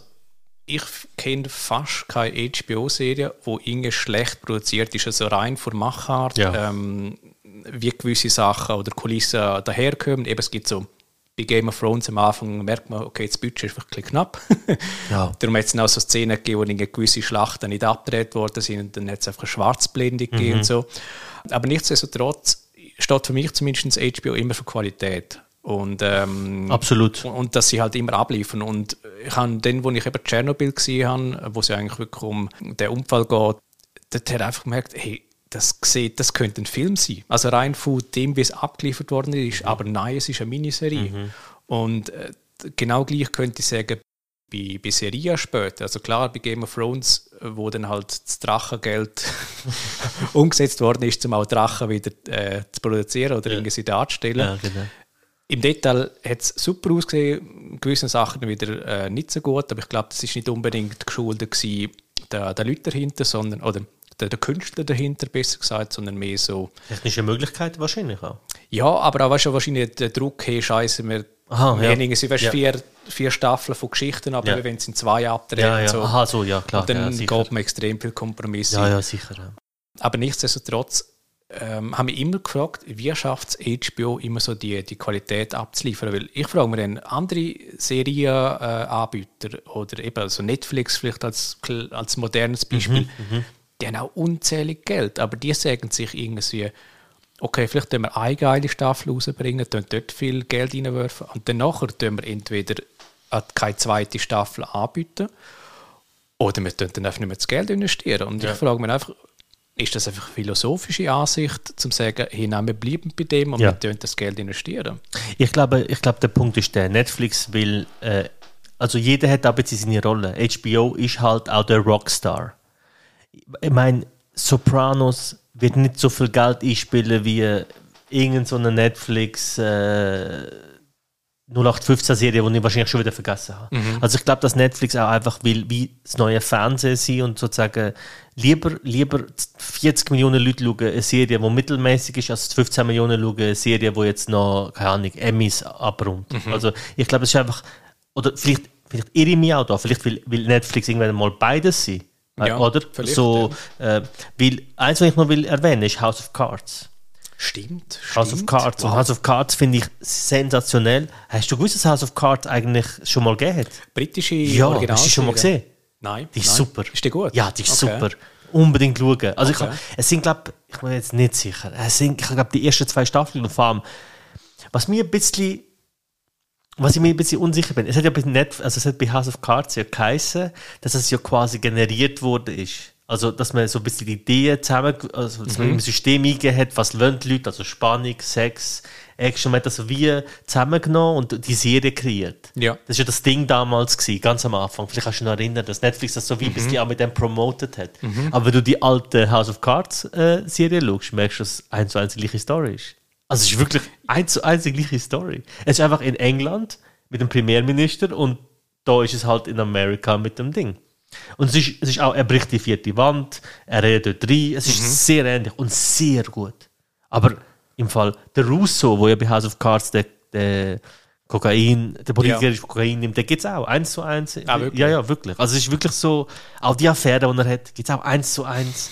Also es ist wirklich so ein bisschen, wo ich denke, okay, die haben eigentlich nochmal die gleiche Serie gemacht. Und wenn du die britische schaust, weil der Hauptdarsteller ist deutlich älter, aber er hat auch, also ich habe mir zuerst gedacht, wer will das besser spielen als Kevin Spacey und er, hat es hergebracht. Echt, der, der macht das Macht das allein. Okay. Also ich zeige dir, dass ihr, ihr wo zulässt, natürlich jetzt nicht, aber ähm, oh, allein sein Blick, allein wie er aussieht, ist doch einfach äh, äh, und er kann gleichzeitig auch, er kann gleichzeitig auch so aussehen. Dann lacht er und dann ist ah, er der ja. herzlichste alte Mann. Und der kann innerhalb von zwei Minuten mit Leuten dort reden und die lieben ihn.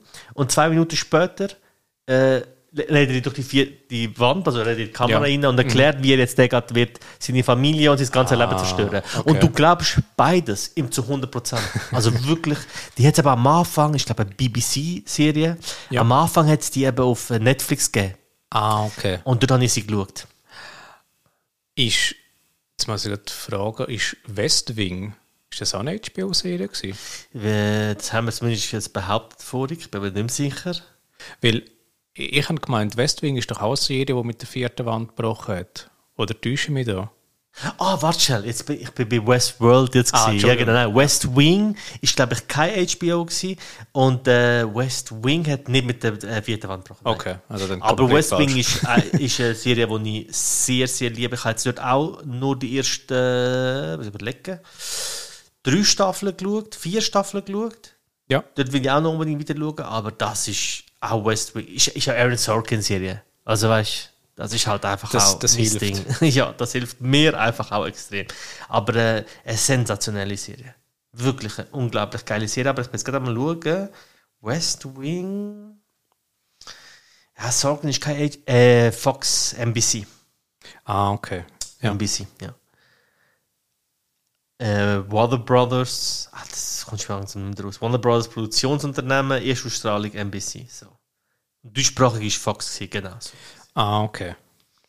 Auch eine sehr, sehr geile Serie. Also, wenn man auf Politserien steht, wenn man drauf steht, oder vielleicht noch besser, gerade in der Zeit von heute, wo Leute ja versuchen, die Politik oder die Welt so, so Verschwörungsdudes, so mhm. versuchen, das so einfach zu erklären, wie ja, der und der hat alles im Griff und die können das alles steuern, dann schau West Wing und dann siehst du allein die Komplexität vom, vom, vom amerikanischen Präsidenten und seinem Team drumherum. Mhm. Und dann wirst du merken, wie hochkomplex Politik ist in kleinsten Entscheidungen.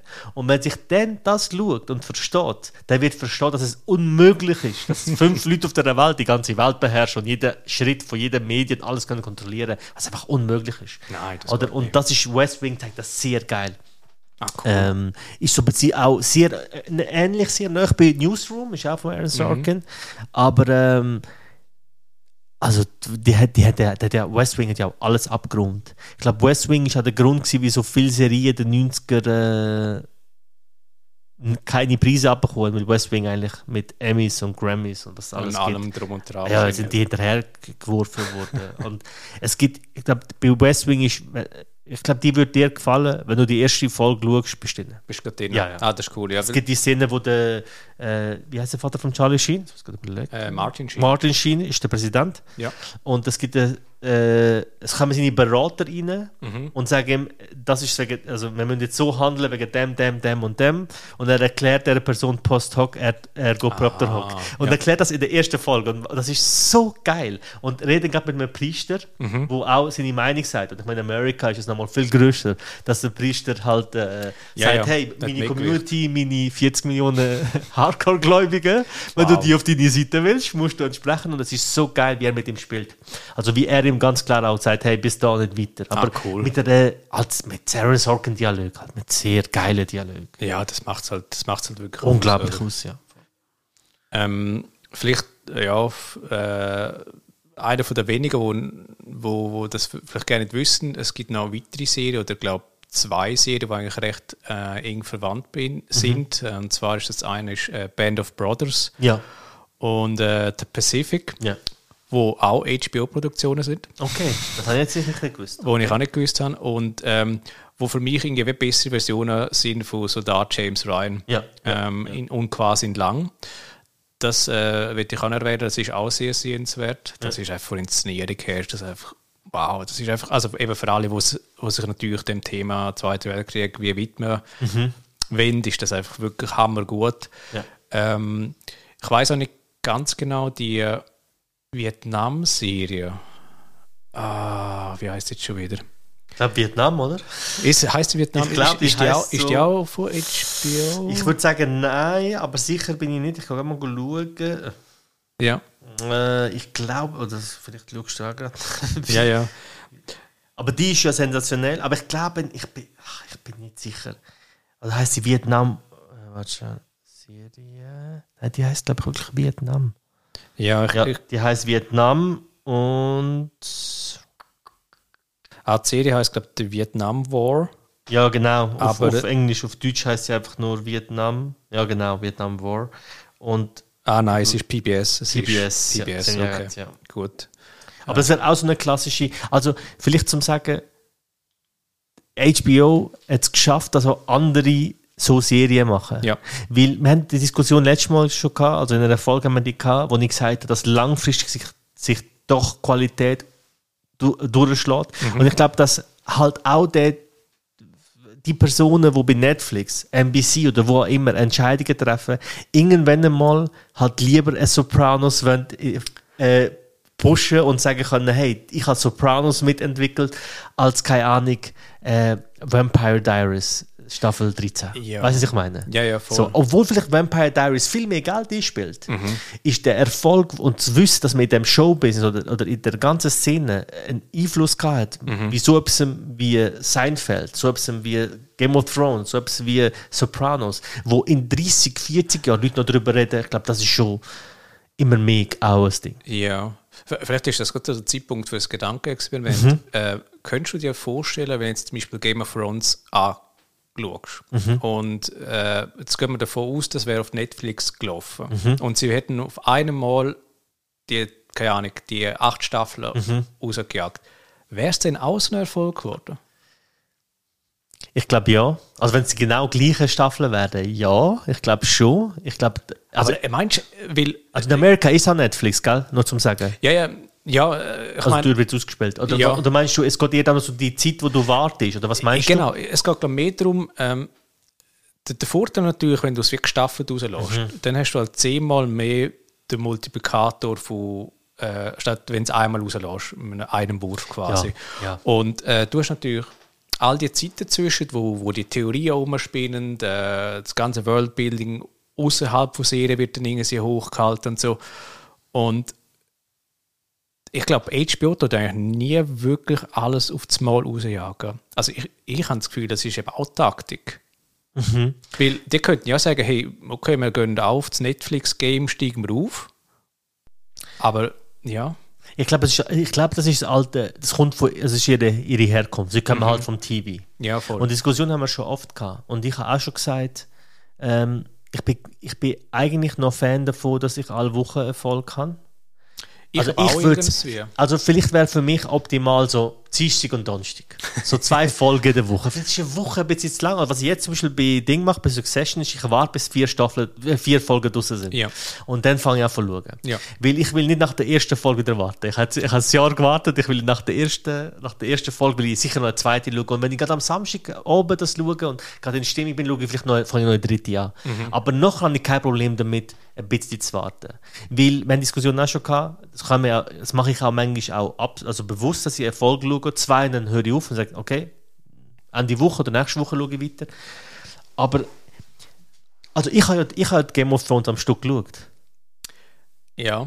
Und das hat nichts abgenommen von dem. Hat nichts abgenommen? Nein. Also im Gegenteil, ich glaube sogar, teilweise dieses, also ich weiß nicht, ob das stimmt, du hast ja schon vorher geschaut. Ja. Voll. Und da hast ja zwei Jahre auf eine Staffel müssen warten, oder? Eineinhalb, zwei ja, Jahre. Ja, es ist lang gewesen, ja. Und dann, also ich glaube, ich wäre dann draußen. Also vielleicht auch nicht, vielleicht ist es mhm. auch geil. Also wir haben Kollegen gesagt, sie haben dann gewusst, hey, im November oder so kommt die, die vierte Staffel aus, ich schaue die dritte nochmal. Mhm. Und das kann natürlich das auch mit sich bringen. Dass mhm. du sagst, hey, ich schaue das nochmal und das nochmal schauen. Ich bin eh ein riesiger Fan, das weißt du ja, von ja. Sachen drei, vier Mal schauen. Mhm. Weil du, ich finde gerade bei Game of Thrones, bei Sopranos, Mad Men, verpasst einfach 50 Prozent. Das, mhm. kannst, das siehst du einfach nicht. Das kannst du beim einmal durchwatchen. Also, aus, du bist extrem aufmerksamer äh, Zuschauer und Zuhörer, mhm. aber das geht fast nicht. Ja, das und stimmt. das finde ich halt schon geil. Aber ich glaube, der Erfolg wäre gleich. Ja. Oder meinst du, dass es auch hilft, dass man im Büro am, beim Kaffeemaschine darüber redet? Schon. Ja. Weil ich, ich glaube, ja. wie, wie, entsteht. Ähm, ja. Ich glaube, wie, wie, entsteht ein kulturelles Phänomen? Wir haben das ja auch, glaube schon gehabt bei, bei Squid Game, mhm. wo rausgekommen ist. Ja. Mich denkt, das ist ja vom einen Moment auf den anderen Jahr einfach ein kulturelles Phänomen geworden. Ja. Aber du hast ja auch gesagt, eine gewisse Persönlichkeit, der LeBron, glaube ich, hat darüber twittert und so. Also an einer Pressekonferenz, an einer Pressekonferenz. sich darüber beschwert, dass Andy scheiße ist. Geiles Sicht. Nein, eben, also und, und aber äh, mich, mich denkt, was braucht es denn zum also das, mich denkt, das ist eben eine andere Form von Hype oder kultureller mhm. Einfluss, als wenn, als wenn man jede Woche auf, auf äh, eine Episode gewartet hat, wie bei Game of Thrones. Mhm. Mhm. Das, mit uns, darum, vielleicht spricht das auch ein den Punkt an, wo man gesagt hat, eben Squid Game in zwei, drei Monaten wird niemand mehr darüber äh, reden oder so, weil, weil das einfach halt eben... So schnell ist, geht, wie es gekommen ist. Genau, es ist ein weniger nachhaltiger kultureller Impact irgendwie in dem ja. Moment. Und Game of Thrones hat das halt gescheiter hergebracht, dass eben, du hast dich wieder darauf gefreut, mhm. jetzt kommt es aus, du weißt, du musst warten und du hast dann wieder die Zwischenzeit, wo du wieder darüber reden kannst. Mhm. Weil ich kann mich noch erinnern, wo, wo, immer die Folgen rausgekommen sind im Büro, ist das eigentlich immer das Thema gewesen. Oder bei vielen Leuten ist das ja, Thema ja, gewesen. Und äh, ich glaube, so entsteht auch viel mehr Einfluss. Und du willst mitreden? Du willst mitreden. Das war mein Problem. Gewesen. Ich kann nicht mhm. mitreden. Also ich musste bewusst weggehen. Und du hast fast ja. nicht können ja, ja. oder? Ja, voll. Also ich habe es geil gefunden und gehört und gemerkt, aber auch gleichzeitig gedacht, hey, die spoilern mich jetzt zu. Mhm. Ich kann jetzt auf gar keinen Fall zulassen. Ich muss jetzt gehen. Und das war schon das Problem auch. Gewesen. Mhm. Sicher, sicher. Ja, das ist eben auch ein bisschen der Scheiß von, von Hype, oder? Du kannst nicht weglosen. Du kannst im Hype kannst einem Hype kannst du fast nicht weggehen, wenn es um die Umme ist. Absolut, also vor allem auf Social Media. Also ich habe dir ja letztes Mal, ja. letztes Mal gesagt, mein Bruder hat ja kein Social Media. Und wenn ich gesagt habe, hast du Squid Games geschaut, dann habe ich gesagt, was ist das? Ja, voll. Und ich kann halt auch ein bisschen beniden. Und gleichzeitig kann ich auch deinen Scheiß, aber äh, es gibt viele Sachen, ich habe ihm Succession müssen zeigen. Mhm. Ich habe ihm müssen sagen, hey, look das, hey, weißt du, so, oder auch Squid Games. Mhm. Das ist etwas, was ihm, glaube ich, gefallen. Und ich habe ich bin der, wo mir sagen, hey, look das. Mhm. Und dann denkt er, hey, vielleicht verpasst er auch Sachen, genau wegen dem. Ja. Wobei er sagt, ich warte, weil wenn ihr ja. am Anfang hypen ja alle Serien, aber ja. wenn ihr in vier Jahren immer noch über die Serie redet, dann schaue ich. Er hat auch Game of Thrones erst Jahre später geschaut. Mhm. Wo gesagt, ist immer noch gut, ja, also ich schaue es. Ja, ja mir denkt, das ist auch wieder so eine Spezialität von HBO-Serien. Das ist mit uns einer der wenigen Channels, wo du, wie mhm. sagst, also abgesehen vielleicht von AMC, Showtime und so, mhm. wo man wie also Serien empfiehlt oder empfohlen bekommt, wo man sagt, hey, die ist zwar vor 15, 20 mhm. Jahren aber schau dir. Unbedingt, ja. Und ja. allein, weil es vielleicht nur in zwei oder drei gute Staffeln hat, mhm. aber schau dir. Ja, ja. Und ähm, mich denkt, das ist eben auch eine Qualität, weil sie sich halt wie so Zeit nehmen oder eben quasi bei der Sicher. Idee bleiben. Und ich glaube, das bist glaube du, der das erwähnt hat, dass eben Apple TV Plus oder wie heißt es? Apple mhm. Plus. Apple Plus, ja. Ist auch einer der wenigen Anbieter, wo sich sagt, okay, wenn wir eine Idee haben für eine Serie, dann tun wir die auch umsetzen, solange es quasi ja. gehen wird, ja. um die Story zu erzählen. Ja. Und das ist auch eine Qualität von einem Anbieter, um zu sagen, hey, nein, wir, wir vertrauen den Leuten und wir hoffen, oder wir wissen oder wir vertrauen darauf, dass es gut kommt am Schluss. Absolut. Das ist halt immer auch die Frage, ähm, Apple macht das ja, ich glaube, Tidal ist jetzt auch so. Tidal ist ein Anbieter für wie Spotify, ja. so ein Konkurrent. Genau. Und die sagen jetzt auch, die gehen viel mehr, also die, die haben ein neues Finanzierungssystem. Mhm. Das heißt, die finanzieren nicht nur die äh, Künstler, die gelost werden, sondern auch die anderen. Ja. Also du musst kein einziges Listening haben, aber wenn du gewisse Relevanz hast, wenn du gewisse, trotzdem ein bisschen Relevanz hast, wenn die Märkte, die Zahlen steigen minimal äh, immer mehr und mehr mhm. auf, dann kriegst du schon im Voraus viel mehr Geld. Ah, dass man okay. dir wie so finanziell unterstützt. Ja. Oder dass, du kannst, glaube äh, glaub, sie wollen jetzt auch ein System einführen, wo du als, äh, wo du kannst eingeben, hey, der und der Künstler, bitte, ich will mein Geld dort und dort pushen. Eigentlich wollen sie ja wie das Patreon, was es heute ja gibt, wo du direkt ah, kannst, so dort äh, so die Idee wenn sie ein bisschen anknüpfen und das mehr und Apple Music will jetzt auch viel mehr auf äh, also weg von der Playlist gehen, mhm. weggehen von dem Algorithmus, wo sagt, hey, zwei Minuten Tracks so und ja. so, guck mhm. am Anfang und am Schluss und wegkommen von dem. Natürlich kann sich Apple das auch leisten. also ja. Apple kann auch sagen, hey, Apple Plus ist ein Baby, wo wir uns gönnen, oder? Ja, ja, definitiv. Und da kann, ja. da kann der Tim Cook heißt er. Tim Cook hat dann sagen, hey, ich finde es voll geil, wenn wir so eine neue Science-Fiction-Serie haben, die voll deep ist mhm. und von, ich hole mir Aaron Sorkin und ich hole mir den Kameramann ja, und definitiv. die. Das muss man sich auch, auch leisten können. Aber ich glaube, dass Tendenz, weil ich höre immer mehr in meinem Umfeld, dass Leute sagen, hey, was schaust du gerade auf Netflix? Und ich dann sage, auf Netflix aktuell nicht. Also mhm. Netflix schaue ich eh nicht viele Sachen. Ich warte auf Better Call Saul, ich warte auf gewisse mhm. Sachen, aber Netflix catcht mich nicht. Ist, Netflix habe ich nur noch, weil ich in einer Familie-Abo bin und ja. nicht raus kann. Ja. So, aber eigentlich nicht. Und viele sagen, hey, im Fall, ich glaube, ich kündige Netflix, weil es ist so viel Zeug drin und es so viel Login nicht mehr, oder? Ja, und vor allem eben der, der Zufallsbutton, den kennst du ja auch, oder? Das ja, ist einfach ja. irgendwie random, ja, ja. wenn du abspielt, wenn du gar keine Ahnung hast.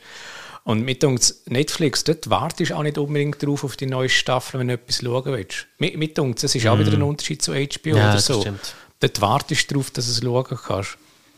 Absolut, absolut. Nein, sicher. Also, und eben, es ist kein Qualitätsmerkmal, hey, das ist eine Netflix-Serie. Das ist kein Qualitätsmerkmal. Du sagst nicht, oh, das ist eine Netflix-Serie, die muss ja, ich schauen. Also, weil das kommt ja ab dem Film durch, oder? Dann weißt du, ah, okay, ist ein Netflix-Film, dann tust du deine Erwartungen automatisch abschreiben. Genau, eigentlich so umgekehrt. Eigentlich ist so, dass du bei Netflix-Filmen sagst, hey, äh, Okay, ist gratis, oder? Dann kannst, darfst du quasi nicht zu viel erwarten. Genau, oder es ist Netflix. Netflix hat bis jetzt einfach nicht abgeliefert. Und Netflix hat ja eine paar Ideen gehabt, wie hat der Film geheißen? Inhalation. Äh, Annihilation. Annihilation. Annihilation. Ja. Der, da hatte ich so Erwartungen gehabt. Und am Schluss ist der, okay, äh, schon. Ja. Und das ist einer der besseren Netflix-Filme. Also wenn ich mir ja. überlege, was da. Weißt du, Bird Box. Oh mein Gott. Auch dort der scheiß Hype für nichts. Der scheiß Hype. Ja, Hype ist wirklich der Killer von, von Filmen. Äh, ich weiß nicht, ob ich habe mir, ich habe Sky, ich, ich probiere da immer ein bisschen Werbung zu machen. Ja, Sky, das, das muss man vielleicht erwähnen, Sky ist wieder Abnehmer von HBO-Folgen ja. in, in Europa, kann man fast wie sagen, oder? Äh, Im oder deutschsprachigen Raum. Deutschsprachigen ja, Raum, okay. So in englischsprachigen Raum und in Skandinavien hast du... Äh, HBO Max, oder? Genau. Ja. Hast einen, sind sie ein eigener Anbieter, aber äh, in der Schweiz und in Deutschland ist es äh, Sky sicher mal, Österreich auch. Und die haben die Sky Show und das Einzige, was ein bisschen aufregt, ist, dass sie preislich aufgegangen sind. Das ist bei 1990 im Monat. Das ist noch recht teuer. Äh, ist recht nicht teuer. so wenig. Ja. Aber du hast halt die ganze HBO-Serie und du hast Quality. Äh, zum Beispiel, da siehst du gerade auf dem Handy äh, Dexter New ah, Dexter, ja. Äh, Billions, wo auch relativ gute Kritik hat. Mhm. Succession halt. Ja. Die neue Staffel kommt da drauf. The Free Guy haben sie jetzt auch drauf. Äh, ah, der ist summiert, das ist mein Fehler. Aber sie haben halt viel, ich, für mich halt qualitativ hochwertige Shit mhm. halt all das ganze HBO-Zeug. The Wire, Sopranos und ich glaube, ich zahle das einfach halt, um jederzeit kann Sopranos schauen, wenn ich Bock So Sopranos auf Abruf. ja, eigentlich ist es schon so. Manchmal habe ich einfach Bock auf Erfolg und dann ich kann natürlich auch Blu-rays ziehen, aber ich, ich, ich bin einfach digital. Ja, aber eben, ich glaube, von dem Game geht man auch um wie weg. Also es ist, ja, ich meine, wenn du im Zug bist. Eben, du willst ja Blu-ray genau. dabei, oder? Du willst einen Blu-ray-Player mitnehmen, also das machst du nicht, oder? Ja, und eben, also ab, eben, klar, je nachdem ist im Homeoffice, aber eigentlich, ja. wenn du unterwegs bist, dann mittlerweile ist mir so trimmt, dass du auf deinen Content gerne nicht verzichten kannst oder fast willst in ja, ja. Das ist halt schon, eben da, da hat man die Leute schon ein bisschen neu konditioniert und sicher, sicher. gewired. Ab, sicher, aber gleich, also weißt ich denke dann auch immer, hey, das, hat, das kostet halt auch einfach. Also weißt wir werden auch irgendwie immer gieriger. Und ich habe mir letztes Jahr gesagt, fuck man, ich habe für mein Handy aber 150 Stutz zahlt. Ja. Jetzt zahle ich irgendwie noch 30 Stutz. Und wenn ich 30 Stutz zahle, dann kann ich mir noch für 20 Stutz Sky gönnen. Teil das mit meinem Bruder, zahle noch 10. Teil Netflix und Teil Spotify, Tidal und was die alle gibt. Mhm. Und gibt diesen Künstlern auch etwas. Also weißt du, ja. gefühlt ist ja das alles gratis. Ich meine, sorry, 20 Schutz ist nicht wenig, ja, aber, aber ich, auch nicht viel. Also ist es nicht auch Gefahr? Aber ist es nicht auch Gefahr? Vielleicht, eben, ich weiß nicht, ob ich das noch, da noch anschneiden will, aber ich habe mich erwischt, wie irgendwie Kindle also quasi eben so am Amazon Buchermarkt in Kindle Unlimited abpreisen tut. Ja. Und dann stellst du halt schon wieder die Frage, hey, will ich mir ein weiteres Abo gönnen, wo, jedes, wo jeden Monat fällig wird und gleich tun ich es ja wie nicht ohne in einem Abo. Das ist ja der, mhm. irgendwie der Nachteil. Klar, die Convenience ist das eine, ja. aber, und der Zugang vielleicht, aber du, du tust nicht dauerhaft behalten. Und wir steuern ja schon auf so eine Abo-Gesellschaft zu, dass du, da hast irgendwie noch, da ist noch ein Anbieter, der irgendwie das noch beziehst, da hörst du irgendwie Audiobooks, da äh, hörst Musik. Läuft schon ein in die Richtung, oder? Und ich weiß nicht, dass es durchgehend gut ist. Alles hat Vor- und Nachteile. Das ist jetzt eine richtig, platte, eine richtig platte Aussage, aber es ist ja so. Und ich glaube, der, der Punkt ist der, der Nerdkultur hat das letzte Jahr recht geil beschrieben, weil er mhm. hat den neuen äh, Tom Hanks Film auf Apple Plus angepriesen, das ist der super sick. Mit dem Roboter? Ich habe nichts, ich habe nur gesagt, er heißt Ben oder so. Ich muss gerade schauen. Ja, ich glaube mit dem Roboter. Ja, weil er hat ja, der Tom Hanks hat doch schon mal Battle, nein nicht Battleship, ein ganz grässlicher Film. Finch heißt der Film. Ja, das ist der mit dem Roboter, ja, mit genau. dem CGI-Charakter. Und, und ja. der ist super. Okay. Also laut ihm. Laut ihm, okay. Und dann hat hat immer jemand zurückgeschrieben auf Twitter, ja, wer hat schon Apple Plus, weißt du? Quasi, mhm. man soll jetzt nochmal ein Abo machen. Ja. Und dann hat er gesagt, er mache sich eine Liste mit Sachen, die er will schauen und tut die Abos wieder kündigen. Also er sagt zum Beispiel, ah, Better Call Saul, die fünfte, sechste Staffel kommt raus. Ich mache vor dem Monat, mhm. mache ich mir ein Netflix-Abo. Durchgeschaut, kündigen, bam, fertig. Aber ich, ich, ich, ich, ich schätze für mich nicht die Abhängigkeit von Abos. Also ich glaube, das ist auch einer ja. der Haupt, ähm, wie soll ich sagen, Gründe, warum Leute noch Netflix sind. Sie haben schon so lange, das ist Gewohnheit, zahlt es quasi jeden Monat, warum soll ich es abstellen? Und es könnte gleich noch gut sein, dass ja, eben für Serien, die ich irgendwie sonst immer schaue, dann stelle ich halt Netflix ein. Es ist halt einfach das Angebot ist da. Ja, ja sicher. Aber eben, ich meine, wir reden hier von einem Familienabo, reden wir von drei Stutz im Monat.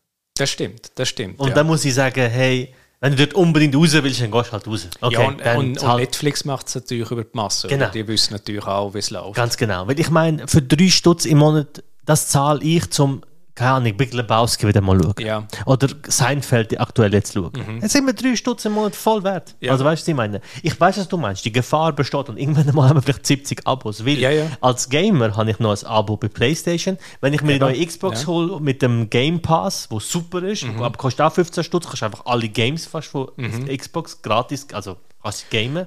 Dann gibt es natürlich schon Frage, oder? Dann gibt es Nintendo, Switch habe ich auch noch, da gibt es auch ein Abo, damit ich die alten Retro-Games gamen kann. Mhm. Okay, das Abo kostet 30 Stutz im Jahr. Aber, ja, 3 Stutz nochmal. Klar. Oder? Aber wenn ich nochmal, um zurückzukommen, wenn ich das alles zusammenrechne, habe ich mal gemacht, bin ich günstiger als mit meinem mhm. Handy-Abo vor 10 Jahren. Ja. Und dann muss ich sagen, fair. hey. Nein, die Frage, vielleicht die andere Frage ja. ist, ähm, Wieso haben wir nicht HBO Max? Das eigentlich bräuchten wir nicht anders. Zum, zum einen das. Nein, die Frage ist halt, ähm, entwertet das halt auch irgendwie ein bisschen Kunstobjekt, wo du quasi um ja, hast? sicher. eben, früher hast irgendwie für ein Game, da weiß ich noch irgendwie, für das Nintendo 64 Game hast du 100 Stutz ausgegeben. Ja, bist heute auch wieder bei der PS. Also bei PS5 80, oder so Stutz, bist du ja. auch wieder dort dabei. Ja. Und, aber heutzutage kannst du ja alles streamen. Oder das ist alles im Abo drin, da steht noch irgendwie... Schlussendlich ist du tust einfach die, die Zeit, die du hast, tust du irgendwie auf Abos verteilen. Aber mich, mich denkt, es ist eben, zum einen ist es geil, aber zum anderen ist es irgendwie, ja, eben, du tust Dinge auch ein bisschen weniger wertschätzen. Ja, sicher, sicher. Also es ist natürlich auch ein Überangebot an allem. Also weißt ich meine, mhm. äh, das merke ich zum Beispiel. Ich habe ich hab Probleme auch mit Langeweile. Es geht gar nicht, dass ich mich langweile. Ich kann gar nicht nichts machen, weil mhm. es gibt ich komme nicht nachher mit Konsumieren von dem, was ich will, oder? Mhm. Und äh, da hast du absolut recht. Es entwertet natürlich, äh, es entwertet natürlich auch das Produkt. Ich meine, wenn du irgendwann einmal ein Game machst und es muss gestreamt werden oder es muss von dem Abo gespielt werden und dann hast du Leute, die das nicht bemerken, weil du ein kleiner Anbieter bist, dann gehst du unter. Mhm. Ja, oder als Serie oder als Film. Aber gleichzeitig können auch kleine Perlen entstehen. Ich meine, früher als Game-Entwickler, wenn du nicht bei Nintendo oder bei Sony bist, hast du keine Chance gehabt. Ja. Und heute kann so ein Indie-Game wie Hades kann alle, Game, mhm. kann alle Awards abräumen, weil es einfach halt verfügbar ist auf allen Plattformen. Aber, aber gleich bist du dann finanziell abhängig vom Sugar Daddy quasi. Also das ist ja ein bisschen so das Amazon-Modell, dass du irgendwie... Ähm ah, du meinst mit einem Abo jetzt? Ja, oder, Explizit. Oder, oder einfach jetzt generell, oder? Du bist irgendwie ein kleiner Spieleentwickler ähm, oder eben du willst irgendetwas rausbringen oder eine Buchhandlung oder whatever. Oder du hast deinen Shop irgendwie und dann willst du das quasi auf Amazon anbieten und du bist ja dann eigentlich wie abhängig vom Plattformanbieter. Eben, es geht ja so ein bisschen richtig gemacht von den einzelnen Plattformen, oder? Wir haben ja die fünf grossen Player von Amazon, Google, ja, ja. Facebook etc. und so. Ja, Schlussendlich bestehst du ja nicht mehr auf einem Markt, sondern auf einer Plattform. Und das ist ja der Unterschied, ja. oder? Ja, ich glaube, das ist das, das, das löst sich wieder ein bisschen auf, weil ich hatte zum Beispiel bei der Gaming-Szene sagen, dort ist es ja eher so, dass äh, das jetzt ein bisschen changed, dass die äh, Anbieter wie Sony und so sich die Studios zu eigen machen für ein Jahr oder zwei. Mhm. Also es ist eher umgekehrt, dass die sich bei ihnen bewerben und mhm. sagen, hey, dürfen wir euch ein Zeug ja. publishen?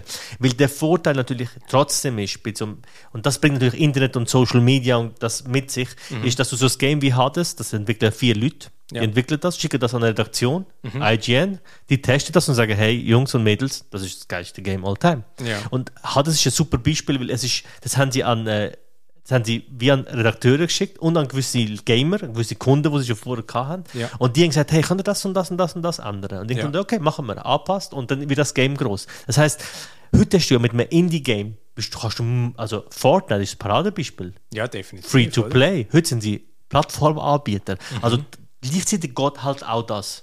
Aber wobei, da muss man natürlich sagen, dass Epic dahinter ist. Also, also Epic ist ja groß wegen Fortnite. Ja, das stimmt. Also ja. Fortnite. Aber es ist auch ein riesiges Ding, wo es natürlich können pushen oder? Du hast ja auch nicht klein gestartet irgendwas. Doch, doch. Eins klein Ja, ja, also im Verhältnis nicht. Also okay. Epic hat ja gelebt von dem Game. Ja. Die Idee von Epic ist, sie machen ein Free-to-Play-Game. Und ich meine, Free-to-Play ist jetzt groß. Vor ja. sechs, sieben Jahren war Free-to-Play ein Witz. Gewesen. Das stimmt. Eigentlich hat sich das, das niemand interessiert. Und Epic ist ja durch das Game das wurde, was man heute, also die Plattform ja, und die Größe, oder? Und das meine ich. Ich glaube, dass du schon, dass du halt heute, oder als Musiker, oder auch als Musiker bist du, ah, du hast müssen bei irgendeinem NDA irgendwo bei Sony, mhm. müsste dich vorspielen. Ja, genau. Ja, und stimmt. er hat entschieden. Und dort sind die Plattformen, die Plattformen, die Labels viel größer gewesen. Heute kannst du als Künstler, äh, das Paradebeispiel ist der Lil Nas X, haut auf Soundcloud seinen Track raus und heute ist er äh, der erfolgreichste Musiker der letzten zwei Jahre. Mhm. Und mhm. das geht halt gleichzeitig auch. Klar, in der Masse gehst du vielleicht auch eher unter, eben, wie ich am Anfang gesagt es bringt Vor- und Nachteile mit sich. Mhm. Klar, auf Netflix gibt es wahrscheinlich, wobei, ich glaube, es Perlen gibt, die man nicht entdecken will. Es gibt Leute, die schauen alles. Und heutzutage ist es fast nicht möglich, dass es eine Serie vielleicht nicht vom ersten Tag an groß wird, aber mhm. wenn du gut, qualitativ hochwertig bist, wird das langfristig wieder so. Ja. Aber so natürlich dann schon competen mit dem, was quasi Netflix ja. pushen will. Oder? Das haben wir ja gesehen bei Squid Game und jetzt gibt es ja dann die Diskussion mit Hellbound und so, wo ja irgendwie die nächste Korea-Serie mhm. sein sollte, also die groß geschrieben. ähm, also, ja, das ist halt auch der Zeitgeist. Das habe ich, hab ich auch gesagt. Ich meine, das hat ja der Chris gesagt, dass das ja dass wenn Netflix das will, das einfach groß wird. Mhm. Und das mhm. glaube ich nicht. Du kannst es versuchen, mit gewissen Level zu pushen, aber ob etwas groß wird, entscheidet der Konsument. Und Squid Game ist nicht groß geworden, weil Netflix das pusht hat. Sonst würde Netflix, ich glaube, eher Eigenproduktionen viel mehr pushen als jetzt so etwas ja, ja, weißt, von extern. Ich glaube, das wäre ihr Interesse wäre viel größer, ihre eigenen Leute und ihre eigenen Sachen so zu weil Das würde sie ja gerne machen. Also sie hätte ja hure gerne mehr House of Cards und noch mehr. Äh, genau, ja. Das wäre schon ihr Interesse. Aber ich glaube, das ist einfach der Zeitgeist. Wir sind halt einfach in dem, also gerade Korea ist einfach jetzt einfach auch big. Die Leute gehen in koreanische Film. Der letzte Oscar ist in Korea, oder? Ist der letzte Oscar gewesen? Nein, vorletzte Nomad ist der, aber doch, der letzte ist die Regisseurin vom Nomad, ja. ist auch eine Koreanerin. Also es ist eigentlich der Zeitgeist. Ich sage dir eins, es wird Hellbound kommen und dann wird es langsam bergab gehen. Weil das ist, das, ist, das ist das Problem, was ich eher heute habe mit dieser Plattform. Mhm. Etwas funktioniert und dann lutscht man das bis aus, bis ja, du ja, kotzt. Das, stimmt, das, stimmt. das ist eher das, was, ich, was mich anschießt. Oder True Crime ist in und plötzlich hast du nur noch True Crime Serien mhm. und True Crime Abos und True Crime Podcasts und True Crime äh, Bücher und bis du kotzt. Mhm. Oder? Äh, und das ist eher das, wo ich ein bisschen Mühe habe, dass die Vielfältigkeit, und das will ja, das will ja Apple anders machen. Ich finde, HBO macht das anders, Skype macht das auch ein bisschen anders. Es, es, bringt eine gewisse, im englischen äh, Sprachgebrauch, die Sophistication genau. ein bisschen. Das ja. bringt eine, eine, eine gehobenere Klasse. Absolut. Ähm, ja, vielleicht so richtig abschlussdenkend. Yes. Ähm, vielleicht nur eine letzte Schlussfrage. Welche Form von Serie würdest du dir wünschen, wo auf HBO laufen soll? Also wenn du unlimitiert Geld hättest, unlimitiert Ressourcen, Genre egal, Schauspieler, was würdest, was würdest du mit der HBO-Formel wünschen? Ich bin heute, früher hätte ich gesagt, ich will das, ich will den Schauspieler. Ich, heute bin ich nicht mehr so. Ich würde sagen, ich würde ich würd Danny Villeneuve engagieren, ich will mhm. Aaron Sorkin engagieren und ich würde äh, der Typ von Mandalorian, der, der Isländer, der den Soundtrack gemacht hat, die drei würde ich holen mhm. und, und dann würde ich sagen, macht. Ja. Egal was. Egal was. Und ja. am besten etwas, komplett was Neues. Oder komplett was, was, machen was ihr wollt, was ihr Bock habt. Mhm. Weil ich glaube, die Vorstellung, also du musst Künstler einfach machen und ich glaube, dann kommt das Beste raus. Mhm. Wenn du ihnen sagst, hey, macht was ihr wollt, aber am besten Science Fiction und am besten noch ein bisschen Action und hey, ein bisschen Sex, dann gehst du schon wieder zwei, drei. Aber ich glaube, das wäre am besten. Äh, zum Beispiel, ich habe jetzt gerade, das ist ein riesen Zufall, ich habe gerade vorhin äh, von Sky die Meldung bekommen, dass äh, Scenes from a Marriage, da die äh, Miniserie mit ähm, Oscar Isaac und, äh, ach, fuck, jetzt muss ich, ich vergesse immer ihren Namen, sie von Interstellar und von, äh, Also Os Oscar Game. Isaac, wo, wo, gefühlt in allen Filmen und Dingen vorkommt in letzter Zeit. Ja. Absolut. Jessica Chastain. Ah ja. Sie zwei haben eine Miniserie, auch von HBO. Oh, okay. Und ich bin so gespannt auf die. Ja, das sieht sehr vielversprechend Voll. Aus. Und ich, hab, ich, hab, ich weiß nichts darüber. Ich ja. habe nur Bilder gesehen und die harmonieren so. Ich finde allein auf dem Bild gesehen, wie gut sie miteinander harmonieren. Und das ist so das Nächste, wo ich mich so unglaublich freue. Aber ja, ich bin ein riesiger Oscar Isaac-Fan, aber du hast schon recht, mittlerweile ist der überall. Ja, es wird halt immer schwieriger, irgendwie seine einzelnen Rollen auseinanderzuhalten, weil du siehst nur den Oscar Isaac. Ja. Und das, ja, aber das ist ein anderes Thema. Ja. ja. Und nein, du ja, was ich mir wünschen würde. Ähm, ja, Lost 2.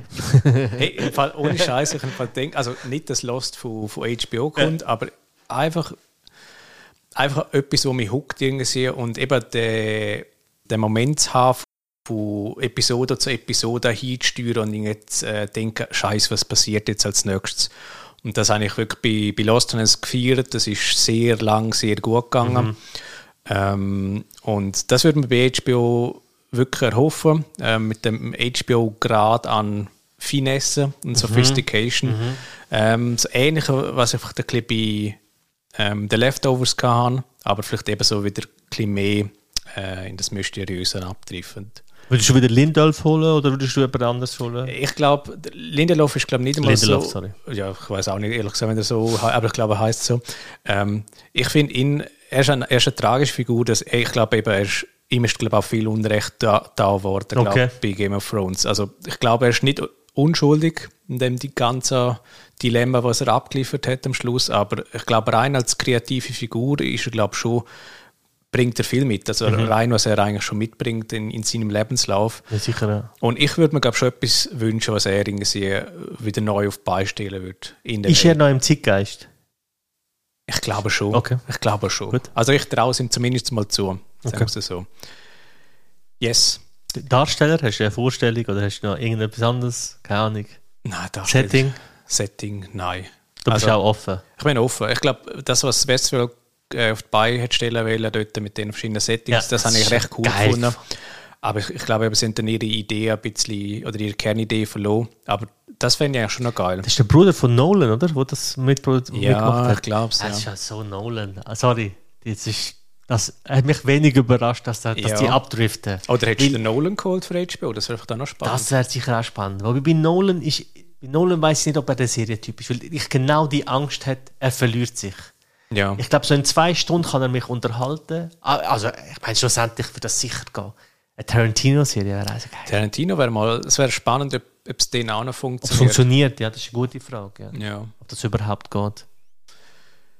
Tarantino und Nolan. Ja, go for din, it. Din, din, din. Ich gebe ihnen beide 100 Millionen und sperre sie in eine Room und innerhalb von einer Woche müssen sie das Konzept machen. und der schwierigste Part ist nicht, das Geld aufzutreiben, sondern dass sie zusammen schaffen. das wird, die würden sie wahrscheinlich töten. Wahrscheinlich schon. Wahrscheinlich ja. schon. Künstlerische Differenz. Das, das wird gar nicht gehen. Wobei ich einen letzten geilen Satz von Tarantino gelesen habe. Er hat gesagt, ähm, jedes von seinen Werken ist, ist, beeinflusst von allem, was er bis jetzt gesehen hat. Ah, schon. Ja.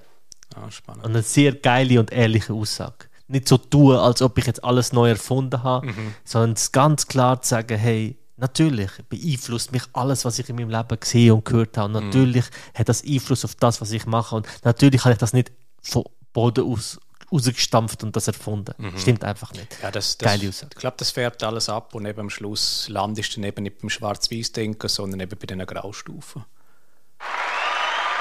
Yes! Damit wir den Roadcaster auch wieder mal gebraucht haben. Sehr yes. gut. Cool. Okay.